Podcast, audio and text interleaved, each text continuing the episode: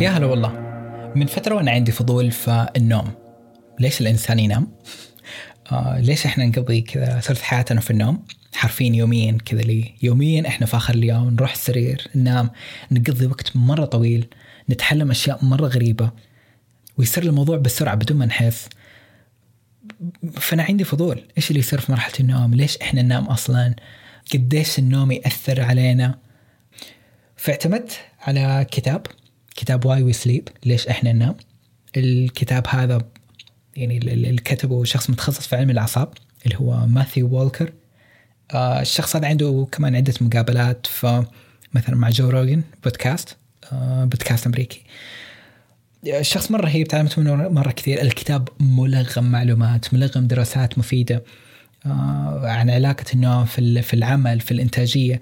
ف الحلقة هذه بتهم كل الناس لأنه كلنا نحتاج ننام آه إذا عندك اهتمام إنه النوم كيف يصير قديش أثره قديش اثره على مودك على آه آه وزنك على آه تفكيرك الذاكرة القدرة على التعلم.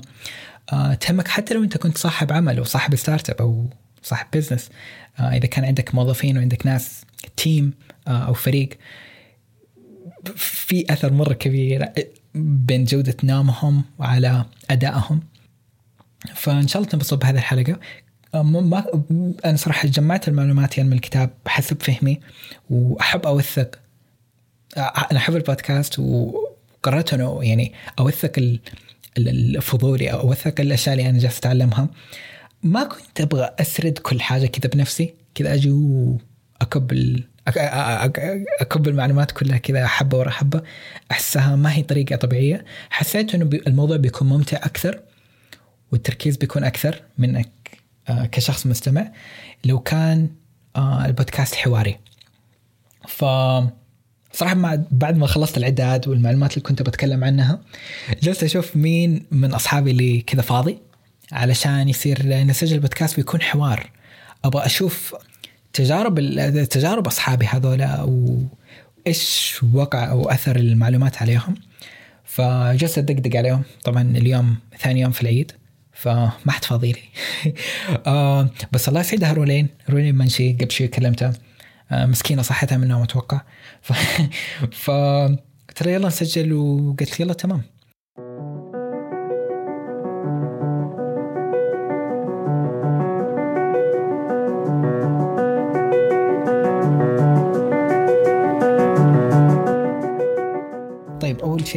كل سنة وانت طيبة لأنه عيد آه طيب. ثاني شيء مرة معليش. okay دحين عشان okay بدينا التسجيل.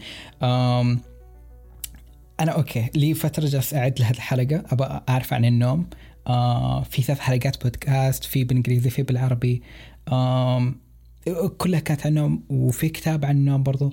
في كل يعني أحس إني تشبعت بمعلومات كثير بس لما باجي أسجل البودكاست كذا لوحدي صراحة كان awkward يعني okay doable يتسوى بس إنه مدري.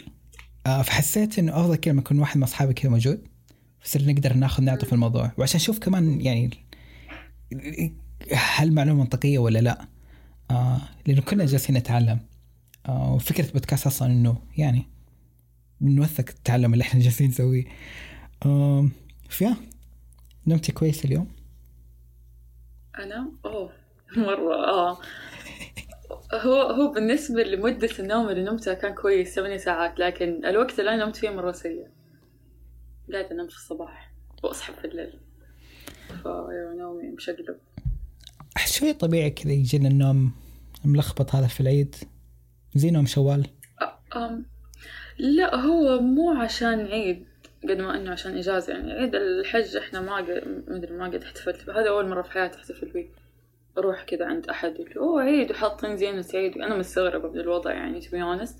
لكن هو ملخبط لأنه أم إحنا كذا كل البيت قاعد ينام مرة متأخر ونقعد صاحيين الوقت مرة متأخر نقعد برا الوقت متأخر فعشان كذا يعني.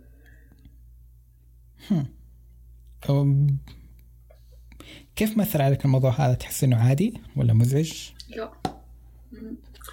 هو مو مريح.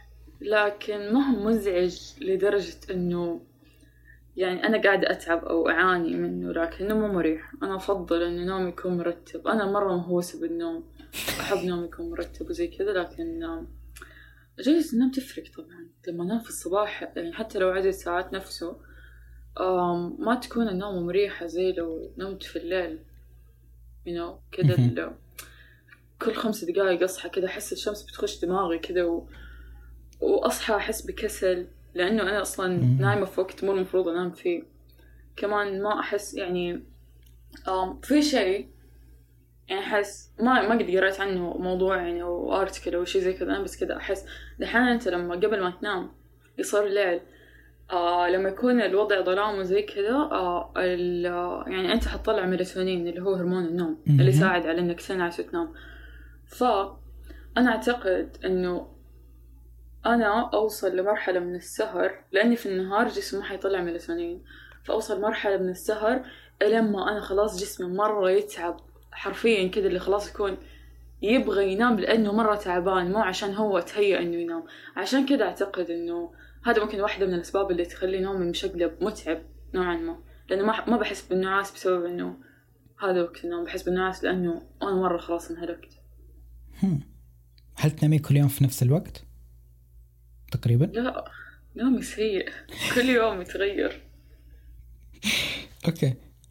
أم هل تشوفين نفسك يعني تعتبري نفسك كذا اللي early bird ولا night owl اللي night owl اللي هو الشخص اللي يفضل ينام في وقت شوي متأخر آه ويصحى في وقت متأخر. ال early bird العكس. أيوه؟ أنا ال early bird أكيد. أنا أحب أنام الساعة 8 الليل وأصحى الساعة 6 الصباح كذا. مرة أحب أصحى بدري لكن آه نسيت متى آخر مرة كان نوم مرتب فيها زي كذا. والموضوع مرة صعب يعني بسبب ال إيش اسمه؟ يعني ال ال هذا الأشياء الاجتماعية you know اللي عزايمنا كلها في آخر الليل آه كذا كل الأشياء والخرجات كلها في الليل كل شيء كذا في الليل. يعني أنا لما أكون أصحى لحالي في الصباح أكون لحالي حرفيا ما في أحد معايا. فأحس إني يعني كأني مشبوكة في باقي الناس اللي حولي. أحتاج أكون زيهم يعني عشان لا أكون لحالي يعني قاعدة في اللي تخيل مثلا هم يخرجوا يروحوا زي ما يروحوا مناسبة يطلعوا طلعة يروحوا سينما ولا وتبر في الحياة يعني. مع بعض كذا كلهم وأنا لحالي كذا عشان بس أنام بدري فشوية صعب. فأنا أستنى الأوقات اللي أكون فيها مثلا جالسة في البيت عارفة إنه خلاص ما عندي التزامات اجتماعية فأقدر أرتب نومي وأقعد كذا أصحى الصباح لحالي وزي كذا يا. هذا السبب اللي مخليني متأقلمة مرة منطقي يحس الواحد إنه معزول. آه في حاجة يعني غير الوضع الاجتماعي آه إحنا جالسين نتكلم إنه إيش الأشياء اللي تصعب على الواحد إنه يرتب نومه. آه أنت قلتي الجانب الاجتماعي. أحس في الجانب الثاني كمان إنه خصوصا في السعودية أو في المنطقة عندنا العربية إنه الجو الحر. يعني الواحد لما آه يصحى بدري وينام بدري الوقت درجة الحرارة المناسبة بس في الليل. فلو تلاحظين كذا إحنا السعوديين إذا جتنا فرصة نحاول قدر الإمكان إنه نصحى متأخر ما نقضي مشاويرنا إلا في الليل آه خرجاتنا في الليل. فطبيعي انه وقت نومنا كذا بيتأثر عشان حياتنا خلاص صارت ليلية. آه فحس هذا العامل الثاني كمان. بس في شيء. أحس هذا السبب منطقي. اية واحد. إنه عشان إحنا جوا نهار. أكشلي صاحبتي بتقول لي إنه قلت لها كيف نومك؟ قالت أنا انام وقت الحر. وأصحى وقت البرد. أوه. يضحك. آه أيوه إيش كنت تقول؟ آه الحاجة الثانية إنه على موضوع ال early bird وال owl bird طلع إنه فعلا في ناس كذا وناس كذا. آه أنا كنت أحسب إنه لا دائما الواحد المفروض ينام بدري ويصحى بدري خصوصا إنه في الصباح بدري كذا صراحة في شوية نشاط في في بركة في الوقت. آه بس اكتشفت إنه علميا آه في فئة من الناس يمكن تقريبا 30% أتوقع آه هذول لا هذول يعني بطبيعتهم آه يناموا شوي متأخر ويصحوا شوي متأخر وعادي هم عندهم طاقة أكثر من يمارسون هذا هذا النوع من النظام. ما أدري إذا فاكر الكتاب اللي تكلمت عنه اللي واي وي سليب آه هو أيوة الكتاب هو الكتاب اللي جالس آخذ منه كل المعلومات هذه وأنا قدام ال iPad كذا مرة مليان أشياء. أتكلم عن هذه النقطة وكان يقول إنه النظام العمل اللي موجود عندنا اليوم اللي من 9 ل 5 أو نظام المدارس فيه شوية ظلم لهذه الفئة اللي ال night owls لأنه هذول بطبيعتهم يصحون متأخر وينامون شوية متأخر. بس إذا كان في مدرسة في وقت محدد أو إذا كان في آه، شغل في وقت محدد بدري فهذه الفئة مضطرة تصحى ويعني تمارس نظام نوم ما هو ما هو طبيعي بالنسبة لهم. مناسب لهم. بالضبط. أنا من الفئة المنكوبة هذه. جد؟ اكتشفت هذا الشيء. يعني أنا صراحة مرة كنت أحب أصحى بدري. جربت يعني قبل فترة إنه لا ألتزم إني أنام بدري وأصحى بدري ما لقيت إني فعلى طاقتي ما كنت أقدر أنجز وي فكان غريب برو أنا احسبك احسبك آه إنسان صباحي وأنت تقعد تصحى الصباح تنبسط لما تصحى الصباح من اللي إيش هذه معلومة مرة صادمة بالنسبة لي كيف كذا؟ أحب كيف اكتشفت الصباح طيب إنك مم. كيف اكتشفت إنك بومة ما انت عصفور أو ديك؟ أوكي قارنت آه نشاطي وإنجازي خلال اليوم. بين النظام الأول هو إني مثلا أنام الساعة 10 أنام الساعة 9 وأصحى الفجر. الفجر الفجر يعني وقت الشروق. وقارنته بين إني لما أنام مثلا الساعة 2 وأصحى الساعة 10 أو 11 لقيت إنه النظام الثاني أنا مرة أنجز بشكل أفضل. آه بالرغم إني أحب الصباح أحب الجو البدري الهدوء هذاك شروق الشمس. بس فعليا خلال اليوم ما أنجز ما أركز ما آه، أدرس كويس. فكذا استوعبت. ومارست النظام يعني على مدى يمكن شهر. هذا شهر وهذا شهر. ف فيا فأتوقع ذحين يعني ممكن الشيء الكويس شوي في الجامعة إنه الواحد يمديه أحيانا مو دائما بس يمديه ياخذ كورسات شوي متأخرة. فيصير إنه. فيصير آخذ كورسات أيوة، تناسب ال- جدولي. الجدول حق الجامعة مار فلكسبل من جدول المدرسة المدرسة اللي تحتاج مثلا تروح الساعة 6 وتخلص الساعة 12 بس في الجامعة لا على حسب أنت إيش كور إيش الكورسات وايش ال- إيش جدولك اليوم آه، يعني يختلف. فأحسه أحسه أحلى صراحة.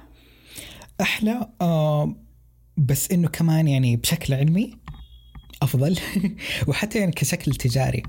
آه خليني أجيب أمثلة. اللي هو ال- اللي هو حق الجامعة ولا حق المدرسة؟ ال- اللي هو فكرة إنه نظام الدوام يكون شوي flexible أكثر عشان يناسب. ال night owls ويناسب ال early birds في الشركات مثلا الكاتب يعني كان يتكلم عن آه شركة نايكي شركة جوجل وناسا.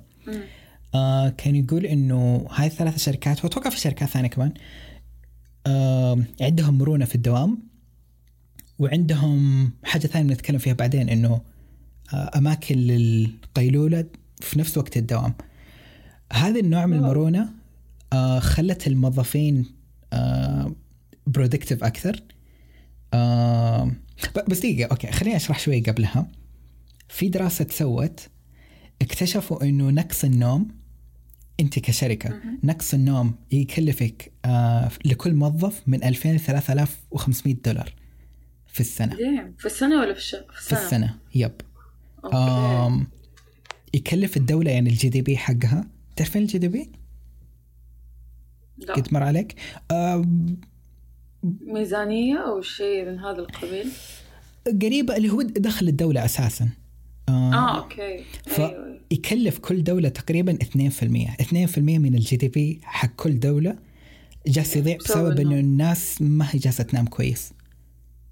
متخيلة؟ يعني. لو لو ميزانية لو في دولة مثلا ميزانيتها آه 500 مليون أو أو عفوا الدخل حق ال- الدولة هذه 500 مليون تقريبا 50 مليون أتوقع. هذه كذا جالسة تضيع بسبب نقص النوم. مرة كثير. مرة. أو لا مو 50 مليون دقيقة. الزبدة 2% من ال GDP أحب- جالس يضيع بسبب النوم. لا دقيقة. اثنين في خمسة. عشرة مليون مو خمسين 10 مليون. still yes بس still مرة كثير. يعني حتى لو عشرة مليون still مرة كثير. بالضبط. آم بس في أشياء كانت interesting أكثر. آم إيش؟ كان إنه آه الموظف اللي ما نام مزبوط آم مهم. عنده قابلية أكثر إنه يكذب في الدوام أو إنه يتحلطم أو إنه بيحاول ياخذ ال credit. يعني تصرفه ما هو professional آم لا ليش يكذب يعني بالذات؟ يعني أحس مرة يضحك كذا. أحس هذا التصرف كانك بتتكلم عن أطفال مو عن موظفين يعني. حرفيا. okay كان في chapter كامل كذا. ال- الكاتب كان يتكلم عن ال آه، ك business. قديش نقص النوم آه، يكلفك أنت ك business كصاحب business. wow. آه مرة عجيب مرة عجيب. كان يتكلم إنه زي التصرفات الصغيرة هذه. آه المشكلة إيش؟ إنه نقص النوم ي... يأثر في الساعة البيولوجية. الساعة البيولوجية تأثر في الهر... ترتيب الهرمونات في الجسم. تأثير الهرمونات في الجسم هذا آه يخلي ال- الفانكشن الإنسان ما يتصرف في أحسن حالاته. آه. آه. فتزيد نسبة يكذب. الح... هذه واحدة من الأشياء يا. آم ما أدري إذا الصلة كذا بشكل مباشر بس كل ما نقص النوم في عيد يصير إلا ما تصير حاجة. آه. آم بس كذا يعني بالأرقام كان كان يقارن أتوقع مض... آه كان في عدة دراسات إنه يقارنون مجموعة موظفين ناموا كويس مع مجموعة موظفين ثانيين ما ناموا كويس. قارنوا الإنجاز بين الاثنين اكتشفوا إنه في فرق كبير في الإنجاز. آم ومدى ال loyalty ومدى إنه إنه ما كانوا يكذبوا. كانوا صادقين يعترفون بأخطائهم. كان في فرق واضح بين المجموعتين. هالشيء مرة غريب. وكان في واضح آه فرق كمان في ال هم كذا قاسوا يعني ال productivity أو الإنجاز حقهم إنه قديش هذول قدروا يطلعوا فلوس قديش الموظفين الثانيين قدروا يطلعوا فلوس. أوه. فاكتشفوا في فرق. اكتشفوا إنه لو بس ال CEO لوحده أو المدير حقهم ما نام كويس راح يثبط ال group كله. فتخيلي تخيلي لو ال group يعني انت يعني مثلا آه كمجموعة موظفين ناموا كويس بس مديرهم اللي ما نام كويس آه راح يأثر عليهم لأنه بتصرفات المدير أجل على كذا أفضل. المفروض المفروض غرفة المدير يكون فيها سرير ولا كذا كنب عشان ينام عليه هذا بالضبط اللي يعني- جوجل ونايكي سووه إنه خلوا في مكان آه. لل naps آه المكان للقيلوله عشان الواحد أنا أعرف إنه جوجل. بس أعرف عن جوجل بس نايكي وناسا أول مرة أسمع بالهذا حقهم. يعني ما قد ما قد فكرت أشوف كيف شركة نايكي أو شركة ناسا كذا. ما ما حسيت انه الموضوع قد جاء في بالي. لكن جوجل بشكل عام يعني مرة كثير شيء عندهم فلكسبل في الشركة. زي انه آه، عندهم يعني ما عندهم وقت للدوام. خلاص أنت مسؤول عن نفسك. أنت تعال الوقت اللي تبغاه وروح الوقت اللي تبغاه. وأتوقع ماني متأكدة من هذه المعلومة بس ما عندهم ساعات معينة للدوام. لأنه ماني متأكدة برضو بس they believe إن الشخص يقدر يكون predictive بنفس الكمية في ساعة أو في ست ساعات. فيعني هم إنه خلاص اللي يهمهم إنه أنت okay خلص شغل اللي عليك. ما يهمهم. أنت ما سيجي قد إيش تقعد تخلص الشغلة ولا whatever يعني ف آه هذا الشيء آه شفت إنه هم لما سووا زي كذا خلى الموظفين يكونوا يعني زي كأنهم مراقبين نفسهم منتبهين لنفسهم. يعني ما يعني ممكن أنت لو قلت الفكرة هذه لأي شخص يعتقد إنه okay طب الموظف حيستغل. ال advantage هذه اللي هي عنده فيقوم يسحب ولا يقوم ما يداوم كثير أو يعني يبدأ آه، يتخاذل في الشغل لكن آه، هم لاحظوا إنه لا لأنه هم يعني كأنهم انعطوا هذه الثقة فأثبتوا العكس أثبتوا إنه لا إحنا قد هذه الثقة وراحوا يعني كانوا يشتغلوا بإخلاص مرة كويس يعني you know. بالضبط وأحس هذا الشيء مرة منطقي أحس حتى الأطفال لما نديهم آم يعني نديهم صلاحيات وبنفس الوقت محاسبة accountability. آم راح يقدروا يتعلموا راح يقدروا يثقون في نفسهم أكثر ينمون مهارات. أحس إحنا البشر كذا هذه حتى في الدين يعني الدين يدينا مساحة. بس بنفس الوقت أنت محاسب على تصرفاتك. فحرية جالسة تجي مع accountability في نفس الوقت. فحس هذه الطريقة اللي الإنسان يطلع فيها أحسن ما عنده. وعلى سالفة ناسا أتوقع هم أساسا اللي يعني جزء جزء من الدراسات اللي تسوت واكتشفوا إنه أنت كشركتك مربح لك أكثر لو خليت الموظفين ينامون كويس. هم اللي سووا الدراسة هذه واكتشفوا إنه يا آه بدل ما يضيع جزء من الأرباح لأنه الموظفين ما ناموا كويس خليهم يناموا كويس وراح تزيد أرباحك. شيء كذا أساسا جوجل ونايكي طبقوا فكرة ال- ال naps وقت الشغل. وغيروا نظام ال- الدوام حقهم زي ما قلتي. انه خلوه flexible أكثر مرن أكثر. مرة interesting والله مرة. ترى في شيء كذا عندنا في الجامعة. شفت إنه في في جامعة ام القرى في صار كبسولات نوم. لكن عجيب. واضح إنه ما تنفذ الهدف من يعني اللي سووها عشان يعني آه هي مرة حلوة أعتقد ومرة كويسة وزي كذا بس آه لو تبي تروح تنام لازم تحجز من الموقع وما أدري إيش تسوي ومرة كذا حوس يعني. طب أنا حسيت مو منطقي لأنه طب أنا إيش دراني إني بكرة حكون نعسانة ولا بعد بكرة حكون نعسانة؟ لا هو ما يشتغل زي كذا هو يشتغل لما أنا خلاص أكون مرة تعبانة أروح أفتح الباب وانخمت شوية كذا وخلاص يعني. ف آم يعني أحس كذا بعد فترة حتتنفذ بشكل أفضل من كذا أنا شفتها ك business يعني شفتها في المطارات. آه business؟ يا إنه مثلا في المطارات أو بعض الأماكن العامة آه يحطوا لك مكان كذا زي الكبسولة يمديك تاخذينها بالساعة آه وتنامين فيها. منتشرة في المطارات. وطب طب أنا لو نومي ثقيل وقعدت أكثر من ساعة كيف يصحوني يعني؟ أتوقع بتنحسب لك بالساعة. صراحة ما أعرف إيش الموديل اللي هم شغالين فيه. آه بس لحتى منتشرة في أكثر من مطار هنا. وفي شركة سعودية startup برضه بدأوا أول كبسولات في مطار الرياض أتوقع. وكان أوه، عندهم. شيء في كاوست. يعني آه آه، في شركة ثانية أتذك... ما أدري، أتوقع طلعت في مع أحمد الشقيري. أتوقع. آه كانت في كاوست وكانوا يقدمون الحلول هذه للشركات. إنه تعالي أنت عندك شركة معينة إحنا نوفر لك الكبسولات هذه في المكان العمل حقك فيبيعونها بيع. أما في المطارات الشركة الثانية لا اللي يأجرونها لك أنت كمستخدم عادي. آه. أحس كإيجار تكون مكسبة أكثر مربحة أقصد. أنا بالنسبة لي تحمست أجربها بس كانت غالية. مثلا اللي هنا كانت في أمريكا كانت غالية مرة. أنا بس يعني ما كنت أبغى أخذ غفوة صراحة بس إنه كنت بجرب الفكرة. بتجرب يا بس كانت غالية. كم يعني سعرها؟ ما أدري ما أتذكر صراحة. ممكن نسأل آه. جوجل. أحس يعني أحس ممكن يعني لو كانت مرة رخيصة يعني الناس حيبدأوا يتهاونوا فيها يخربوها. أو يروحوا مرة كتير حتى يعني هم ما كانوا نعسانين بس لو شخص كان مرة بيموت نوم أحسه حيقول okay خذوا فلوسي بس أنا بنام. في زيها هنا أوفر بس للأسف ما هي منتشرة مرة إنه كانت كأنها فنادق. يعني أنت بدل ما تأخذ فندق كذا غرفة كاملة لا خلاص تاخذي لك كبسولة. كان كأنه ثلاجة موتى صح؟ أيوه بس والله إنها كانت حلوة. يعني مرة مرتبة. آه. بنفس يعني ما هي زي ال... إيش إيش يسمون مو الموتيل. في مكان كذا اللي مشترك. تدخلين غرفة فيه 16 سرير. منتشر في أمريكا. نسيت اسمها. ما أدري شو اسمه بس عرفته. مو الشلتر ما ما أدري. في أماكن زي كذا آه، إذا الواحد بي- بيسافر وبيوفر يختارها. مشكلتها إنه ما عندك خصوصية آه، عندك أكثر من شخص في الغرفة.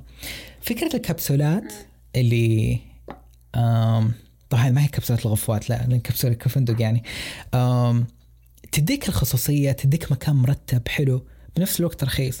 مشكلتها الوحيدة ما هي منتشرة بس وأنا دائما لما بسافر مكان جديد هنا في أمريكا مثلا أحاول أدور إذا في المدينة هذه في زي هذه الكبسولات. آه ما قد جربتها صراحة ودي أجرب. أحس حلو. آم، آم بس أحس شوي تقرف مدري ليه. يعني أنا عادي انام في فندق بس انام في كبسولة هو نفس الفكرة يعني أكيد حينظفوها وزي كذا بس ما أدري أحس أحس شوي يقرف كذا. ما ما حكون متأكدة من نظافتها.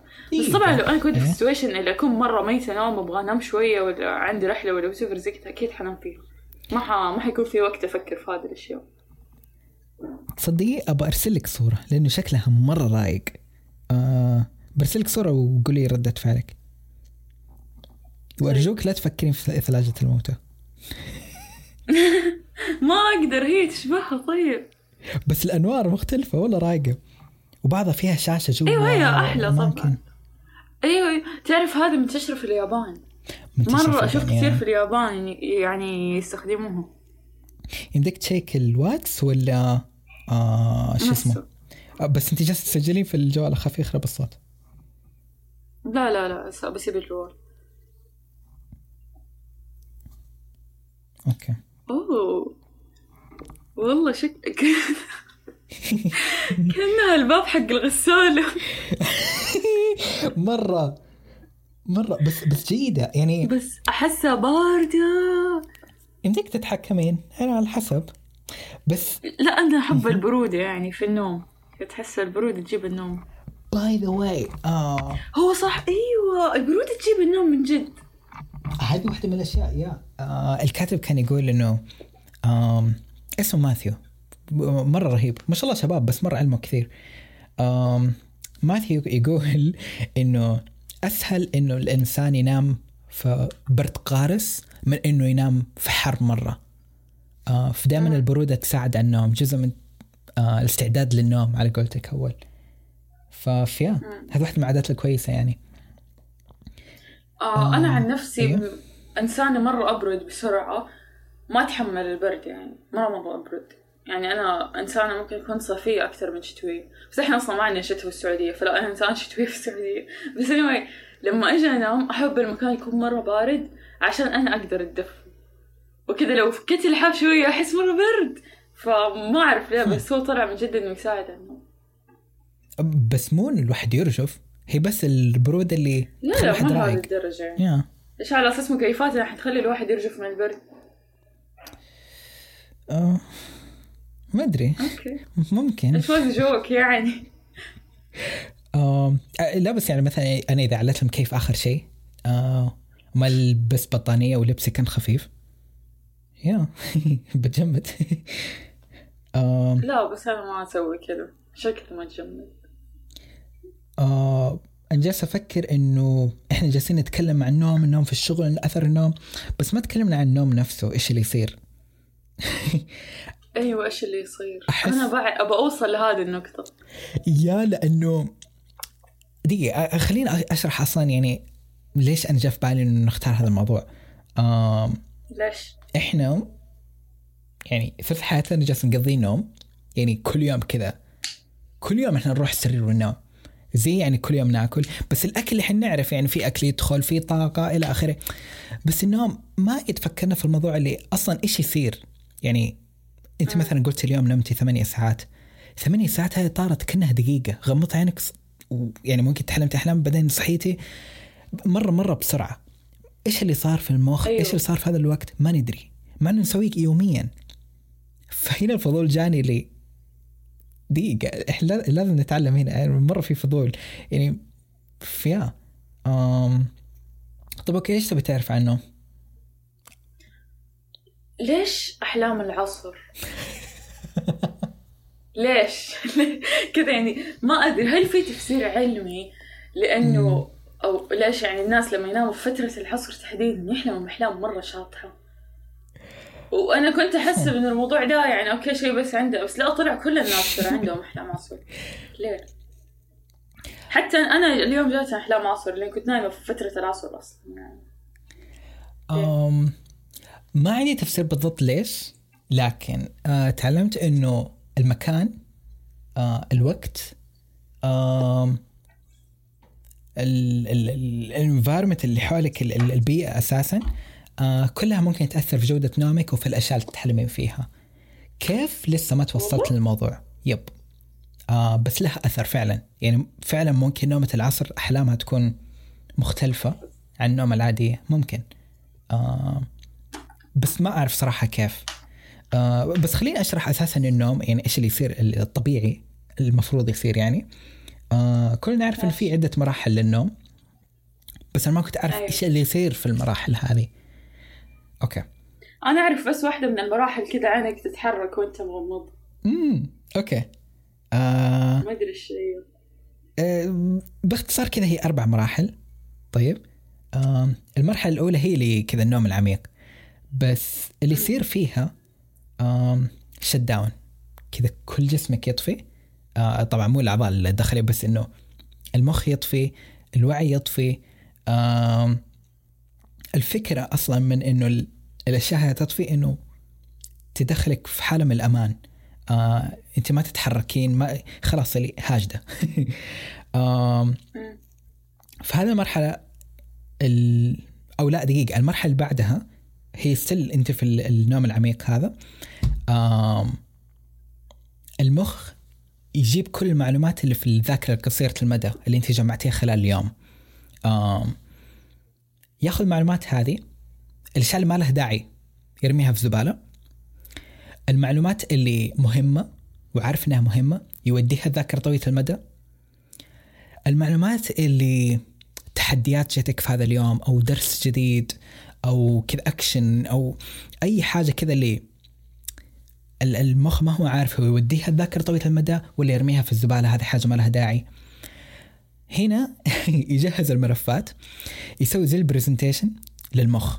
طيب هو جالس يجهز الأحلام جالس يجهز السكريبت. حرفيا.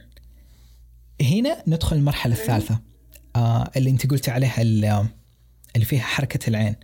اسمها ال REM sleep. آه أيوه هي دي. بالضبط.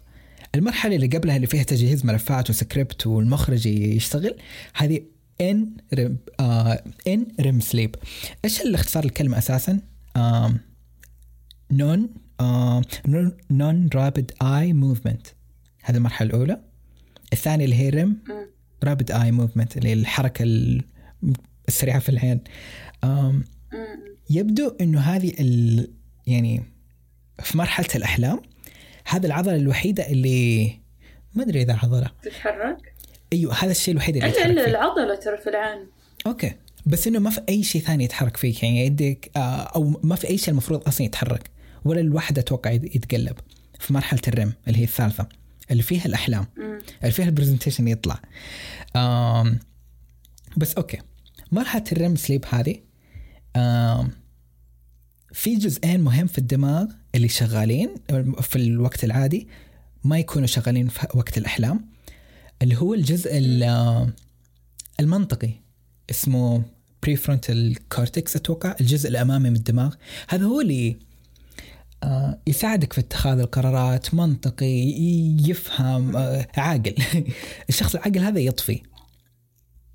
آه، يقوم يجنن الدماغ مو يتجنن بس إنه يصير ما في ضابط ما في شرطي. خلاص صار زي حراج سيارات. هو هنا الفكرة أحس أساسا. فوضى كذا كانهم minions كذا متنطورين كذا ويتضاربوا ويزعقوا. بالضبط. سبحان الله هي هذه الفكرة بالضبط. يعني الجسم يحاول يجهزنا للأحلام. الأحلام يعني حاجة علاجية. آم بنجيها بعد شوية. yep مرة interesting بجيها بعد شوية. آه فشوف ال- ال- ال- المرحلة الثانية اللي قلت لك عليها اللي فيها تجهيز ملفات. آم هذه المرحلة جسمك يتجهز للأحلام يتجهز الاكسبيرينس هذه. كيف يجهزك؟ يخليك منفتحة أكثر اللي هو يطفي الجزء العاقل.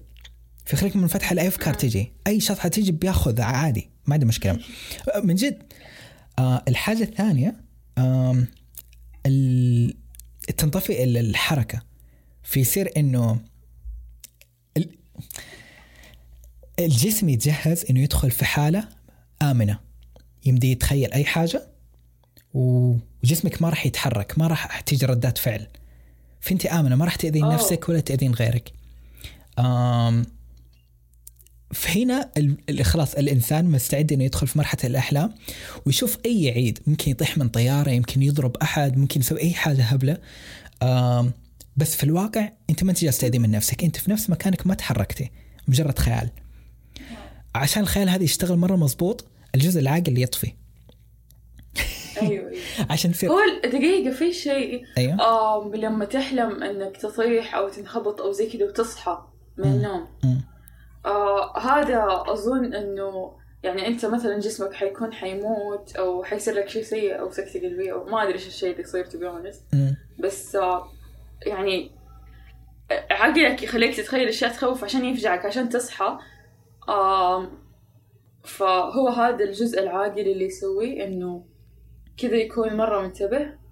خواف كذا مرة يخاف كذا على الجسم إنه يصير له شيء هو. هذا أم سؤالك مرة كويس بس صراحة ما أعرف الإجابة آه لكن أعرف شيء ثاني يمكن له علاقة أنا ما أدري آه تعرفين ال PTSD اللي هو إيش إيش ترجمتها بالعربي؟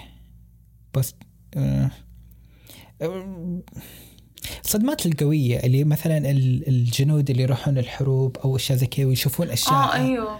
آم، أشياء تبقى في ذاكرتهم ما تمسح. فتسبب لهم صدمات. فحتى لما يرجعون خلصت أيوة. الحرب وكل حاجة آه لما يشوفون مثلا فيديو في حرب أو اطلاق نار أو أي صوت عالي آه، مرة ينفجروا. ينفجروا يتأثروا. آه عندهم كوابيس مرة كثير. طب دقيقة خليني أشرح النوم بعدين نخش عليها. أتذكر السؤال. آم لأنه مرة interesting بس حلو أشرح النوم الطبيعي عشان بعدين نعرف اللي ما هو طبيعي إيش علاقته يعني. مم. okay. باختصار فائدة النوم آم ال- ال- الأحلام تخلينا نجمع كذا الأشياء ال challenging ذكريات كل الأشياء اللي واجهناها خلال اليوم. آم ويتعلم منها. الأشياء اللي خلاص already درس واضح يوديها للذاكرة طويلة المدى يحطها مع الأشياء اللي إحنا already قد تعلمناها قبل كذا الأشياء ما لها داعي يمسحها في يشيلها من ذاكرتك فيفضي كذا capacity جديدة. وعشان كذا أساسا لما نصحى من النوم المفروض عندنا طاقة لأنه عندنا capacity المخ اشتغل. خلال النوم جهزنا وعبى لنا طاقه من جديد. أم مم. ف- okay. آم، فخلينا نرجع لمراحل النوم.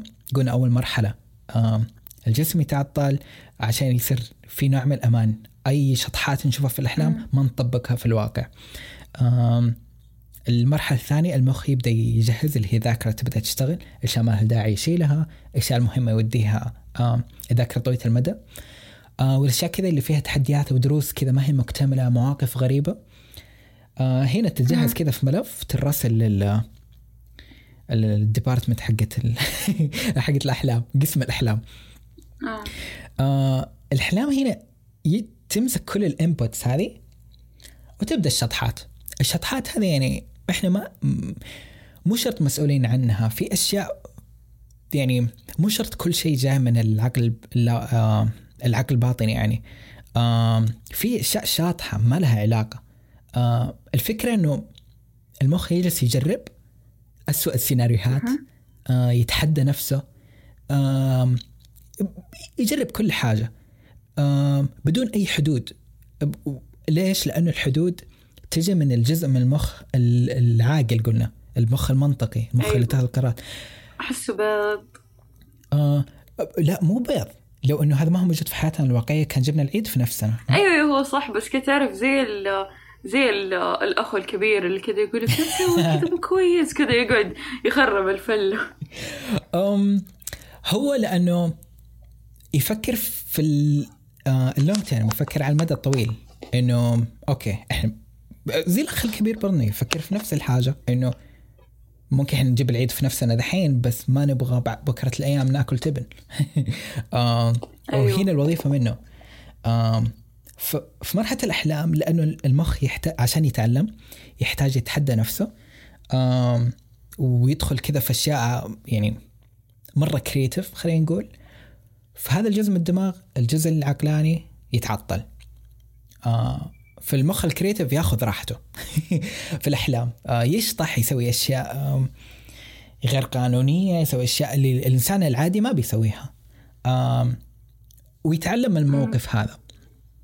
طيب بعد الأكشن هذا كله خلص الفيلم في آخر مرحلة الريم سليب أو يمكن بعد مرحلة الريم سليب أصلا تبدأ زي مسح كذا كل الأشياء العبيطة اللي إحنا أخذناها تمسح. هذا السبب إنه إحنا لما نصحى من النوم ما نتذكر الحلم اللي تحلمناه غالبا. إحنا دائما نتحلم بس إحنا مو دائما نتذكر. متى نتذكر؟ لما نصحى في نص الريم سليب. آه لما نصحى مخروشين ولا حد يصحينا. آه هذا الشيء ما المفترض يصير. فكر الأشياء اللي صارت. يفتكر واحد الأشياء اللي صارت. فالواحد ما يفتكر إلا إذا صحي في نص الريم سليب هذا. صحي في نص الحلم راح يتذكر الحلم. آه لكن الطبيعي إنه الواحد يكمل هذيك الفترة وما يصحى فيها. مفترض يعني. ف فيا الفكرة من النوم يعني عموما إنه الإنسان يتعلم. آه إنه الإنسان آه الذاكرة يعني الاشياء اللي تعلمناها خلال اليوم. تنحفظ جوا. فيا يمكن هاي فائدة النوم كذا الأساسية تقريبا. آه اللي يحزن وانت بتقول ميموري أيوه. ويرمي ويحفظ كذا جاني تساؤل إيش؟ عقل الإنسان كم جيجا؟ ما أدري بس شكله مرة كثير. شكله عش- 20 تيرا أحس ميزتنا إحنا كبشر مش في الذاكرة. آه قد ما إنه في التفكير أساسا. كمان أحس صعب الواحد يحسب مخ الإنسان كم جيجا لأنه ال... إحنا منا زي الآلات يعني في ال... ال- الذاكرة حقتنا تتأثر بكثير أشياء زي الحواس وزي كذا. صراحة الذاكرة بحد ذاتها أحس مرة شيء انترستنج يعني ممكن هذا كذا يكون موضوع ثاني لحاله. آم بس اللي ن... اللي نعرفه لين دحين أو يعني اللي تعلمته لين دحين إنه آه النوم مرة له علاقة أو له تأثير كذا أساسي في الذاكرة. تدري إيش اللي حزن؟ إنه يعني بعد ما تعلمت هذا الشيء إنه لما نيجي نطالع ورا إيش إحنا تصرفاتنا في وقت الاختبارات في الأشياء هذه؟ إحنا ما ننام نسهر. إحنا على بالنا إنه لما نسهر أكثر أو نبقى صاحيين أكثر ونقلل نومنا على بالنا إنه إحنا كيف بنتعلم أسرع وبنستغل وقتنا خصوصا في الاختبارات. مم. بينما الواقع آه، والدراسات كلها تقول إنه لا إحنا المفروض ننام كويس عشان نتعلم. إحنا إذا يعني ما نمنا إحنا لا بنحفظ ولا بنتعلم. يمكن هذا يفسر ليش إحنا يعني يمكن هذا واحد من الأسباب ليش إحنا نروح الاختبار نكب العشاء ونمشي وبعدين ننسى على طول. زائد إنه ما بنتعلم بشكل صح. يا. أو ما بنحفظ بشكل صح. بالضبط. زائد إنه يمكن أشياء حتى في وقت الاختبار اللي يا الله والله اتذكر شكل الصفحة واتذكر الصفحة نفسها بس ما اتذكر المعلومة. طيب إيوه إحنا ما تحس نمنا. كمية عبط تحصل كذا بالضبط لأنه إحنا مدينا يعني جسمنا كان يحتاج ينام. عشان ياخذ المعلومات هذه ينظفها يرتبها يتعلم يخزنها يتعامل معها. إحنا لا كذا اللي ما اديناها فرصة. أيام المدارس عموما أساسا ما ننام كويس ونصحى بمنبهات أو احد يصحينا فهذا كله يأثر على الدماغ يخليه ما هو مستعد يتعلم أساسا. تدرين لما جلست أفكر فيها شبهتها في إيش؟ طبخة ما هي كاملة. تخينك كذا في نص الطبخ كذا دجاج لسه نص مطبوخ يلا أبى أتغدى دحين. حبيبي لا ما يصير تتغدى دحين. لسه ما خلصنا طبخ. لا أبى أتغدى دحين. وبناكل دجاج نص ني بعدين نقول والله مطعم. طبعا مطعم حبيبي. فيها أحس أحس شوف هو صح كلامك. آه. أم وصح لما من البداية قلت إنه هو يعني أم ممكن أو نظام ال 9 to 10 لا 9 to 6 to 9 9 to 6 مهم. هذا ماني فاكرة لسه. المهم آه إن هذا النظام يظلم الفئة ال- اللي ينام متأخر ومدري إيه وزي كذا. بس آه لما تيجي تتكلم عن مدرسة ما عن شغل يعني دوام. الدوام okay ممكن آه كل واحد يشتغل منفصل يعني. مو مو شرط إنه يكون كله teamwork بس لما تتكلم عن مدرسة عن كلاس كامل. صعب إنك تلاقي نظام أو system يدعم هذا الشيء. مع إنه لو لقيت حيكون مرة wow بس أحس كيف حيكون؟ انه الطالب يجي وقت ما يبغى؟ أو مثلا يكون في يوم دراسي يبدأ على دفعتين اليوم الدراسي ال- حق القسم الأول مثلا يبدأ من الساعة ستة الصباح اليوم الدراسي ال- حق القسم الثاني يبدأ مثلا الساعة عشرة الصباح أو شيء زي كذا يعني. بس أحس حيكون صعب التنفيذ ومرة مشعتر. بس في نفس الوقت لو تنفذ بطريقة صح حيكون مرة حلو. إنه حيخلي الناس يتعلموا بشكل أفضل ويستوعبوا المعلومات بشكل أفضل. لأنهم بيناموا كويس أو بي بيكونوا ماشيين على سكاجول يناسبهم شخصيا. مهم. بس آه. أحس إنه شيء مرة حلو بس ما أدري كيف يتنفذ. مرة صح. آه في تحديات يعني كمان أشياء ممكن ما نتخيلها زي إن أو صعب يعني نستوعبها الحين. إنه مثلا آم الأطفال هذول في المدارس أهاليهم يشتغلوا. فهم أوكي يعني إذا إحنا أخرنا وقت الدراسة أو شيء زي كذا هم بيكونوا في وظائفهم. مين بيوديهم المدرسة؟ أصلا ما حد فاضي. فالمدرسه لازم تكون آه، بدري. عشان يبديهم نوديهم بدري قبل ما نبدأ شغلنا. في تفاصيل صغيرة زي كذا اللي ممكن ما نقدر نتخيلها فعلا صعب تطبيق أشياء زي كذا. بس المشكلة still موجودة. يعني هي هذا ال- العبرة في الموضوع. في حاجة قريتها في الكتاب ما ذكر تفاصيلها بس كانت مرة interesting قارنوا في سنة من السنوات تغير ال وقت المدارس بداية المدارس. نسيت أتوقع ساعتين أو ثلاث ساعات أو ساعة ما ذكر بالضبط بس إنه. تغير. فقارنوا السنة قبل التغيير والسنة بعد التغيير ما أدري هل الدراسة صارت زي الزبدة؟ بس في وقتين يعني الزبدة يعني في الدراسة. آه في ناس داموا وقتين مختلفين في الدراسة آه وقارنوا بين درجاتهم في ال SAT لي فرق هائل. آه بس لأنه هذولا آه كان وقت الدراسة ما ب- آه بدأ متأخر شوية فقدروا يناموا مزبوط ناموا مزبوط قدروا يتعلموا مزبوط فقدروا يدوا أداء أفضل في ال SAT فكانت مرة interesting إنه لأنه النطاق كبير. في ال accuracy عالية أو دقة النتيجة عالية ما أتوقع أقارنه بين سنة وسنة لأنه أساسا بين سنة وسنة يختلف ال ACT anyway بس أتوقع أقارنه بين. ولايات عندها والله نسيت تفاصيل الدراسة بس المغزى من الموضوع إنه. المدارس اللي بدأت في وقت فيه متأخر أكثر أدائهم كان أفضل في ال SAT ودرجاتهم كانت أفضل فهذه كذا العبرة اللي نقدر طيب ناخذها. إيش مشكلة الناس؟ ليش ما الناس يناموا بدري وانتهينا؟ تمام. ليش ليش فكرة إنه أنا أنام بدري مرة صعب؟ أوكي. يقهر الموضوع صراحة. جدا. أم صراحة شوية مذنبنة يعني إحنا نحتاج نعرف نتعامل مع الموضوع. خليني أبدأ كيف بدأ السالفة هذه أساسا حسب فهمي. بدت من الثورة الصناعية. أم لما جت الثورة الصناعية آه، صار عندنا تقنيات زي أو لا دقيقة بدأت الثورة الصناعية صار في احتياج للشغل أكثر جزء من الشغل هذا أو جزء كبير منه كان اندورز كان داخلي ما كان خارجي فهنا بدأت أول مشكلة إنه إحنا ما صرنا نتعرض للشمس كفاية. الشمس تساعدنا إن نرتب الساعة البيولوجية. إذا تر- ترتبت الساعة البيولوجية بيصير ترتيبها لنومنا أسهل. هذه الحاجة الأولى. تعرضنا للشمس أقل، صار أقل. المشكلة الثانية إنه صار عندنا يعني جزء من التقنية إنه صار عندنا لمبات أو إضاءات داخلية artificial light. آم فهذه سببت لنا فكرة ال blue light أو الإضاءة الزرقاء. دحين الإضاءات حقت ال- اللمبة تعتبر blue light ولا بس إضاءات الشاشات؟ ما أدري بس أتوقع إنه أتوقع حتى الإضاءات العادية اللي ما هي صفراء. آه زي إضاءة هو البيضاء أو أنا أنا ما أدري. ماني متأكدة هل الإضاءات اللمبة تعتبر آه، blue light ولا لا لكن آه، تعطي نفس ال effect effect إنه هو نهار. يعني فأنت لما قبل ما تنام ترى لازم تقفل اللمبة عشان تقدر تنام كويس. yep. فأعتقد إنه يعني نفس الفكرة. بس إنه آه، أيوه إيش كنت تقول كمان؟ بس إنه إذا كان الواحد يعني حسب حسب شفت نصايحه حسب النصائح اللي شفتها كان يقول أوكي مفروض إنه في الليل الواحد ما يشغل أي أنوار بيضة في مثلا في البيت فاذا أحد بيشغل مثلا سهريه أو مو سهريه. إيش اسمه الفوق الكوميدينا آه، أبيجارة. بجورة؟ إذا الواحد بيشغل اباجورات أو إنه أساسا يعني الجلسة في الليل المفروض إنه تكون اللمبات صفراء ما تكون بيضاء ابدا لأنه اللمبات البيضاء جزء من ال spectrum حق ال حق اللون في جزء منه إضاءة زرقاء آه، أو لون أزرق حسب ما حسب فهمي.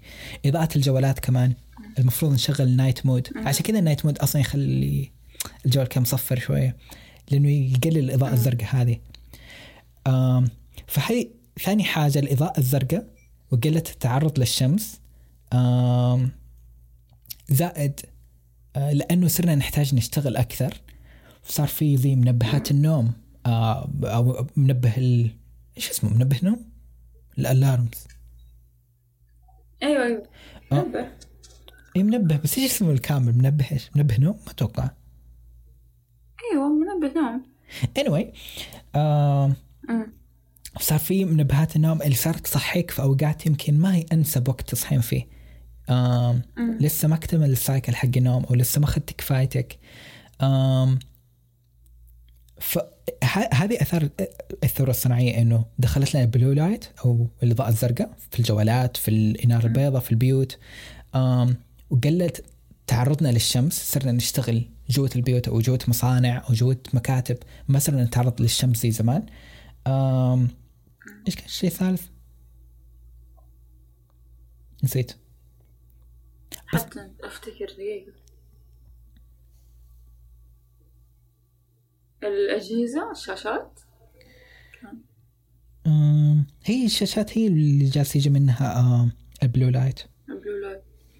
و آه سليب الارمز المنبهات اللي صارت. أيوه أيوه. الفكرة مش بس في المنبهات الفكرة في ال...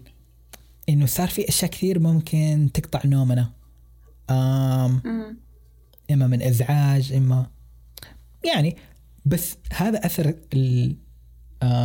الثورة الصناعية اللي صارت آه، هي اللي خلت إنه سهل مرة نفقد نمط النوم الطبيعي حقنا.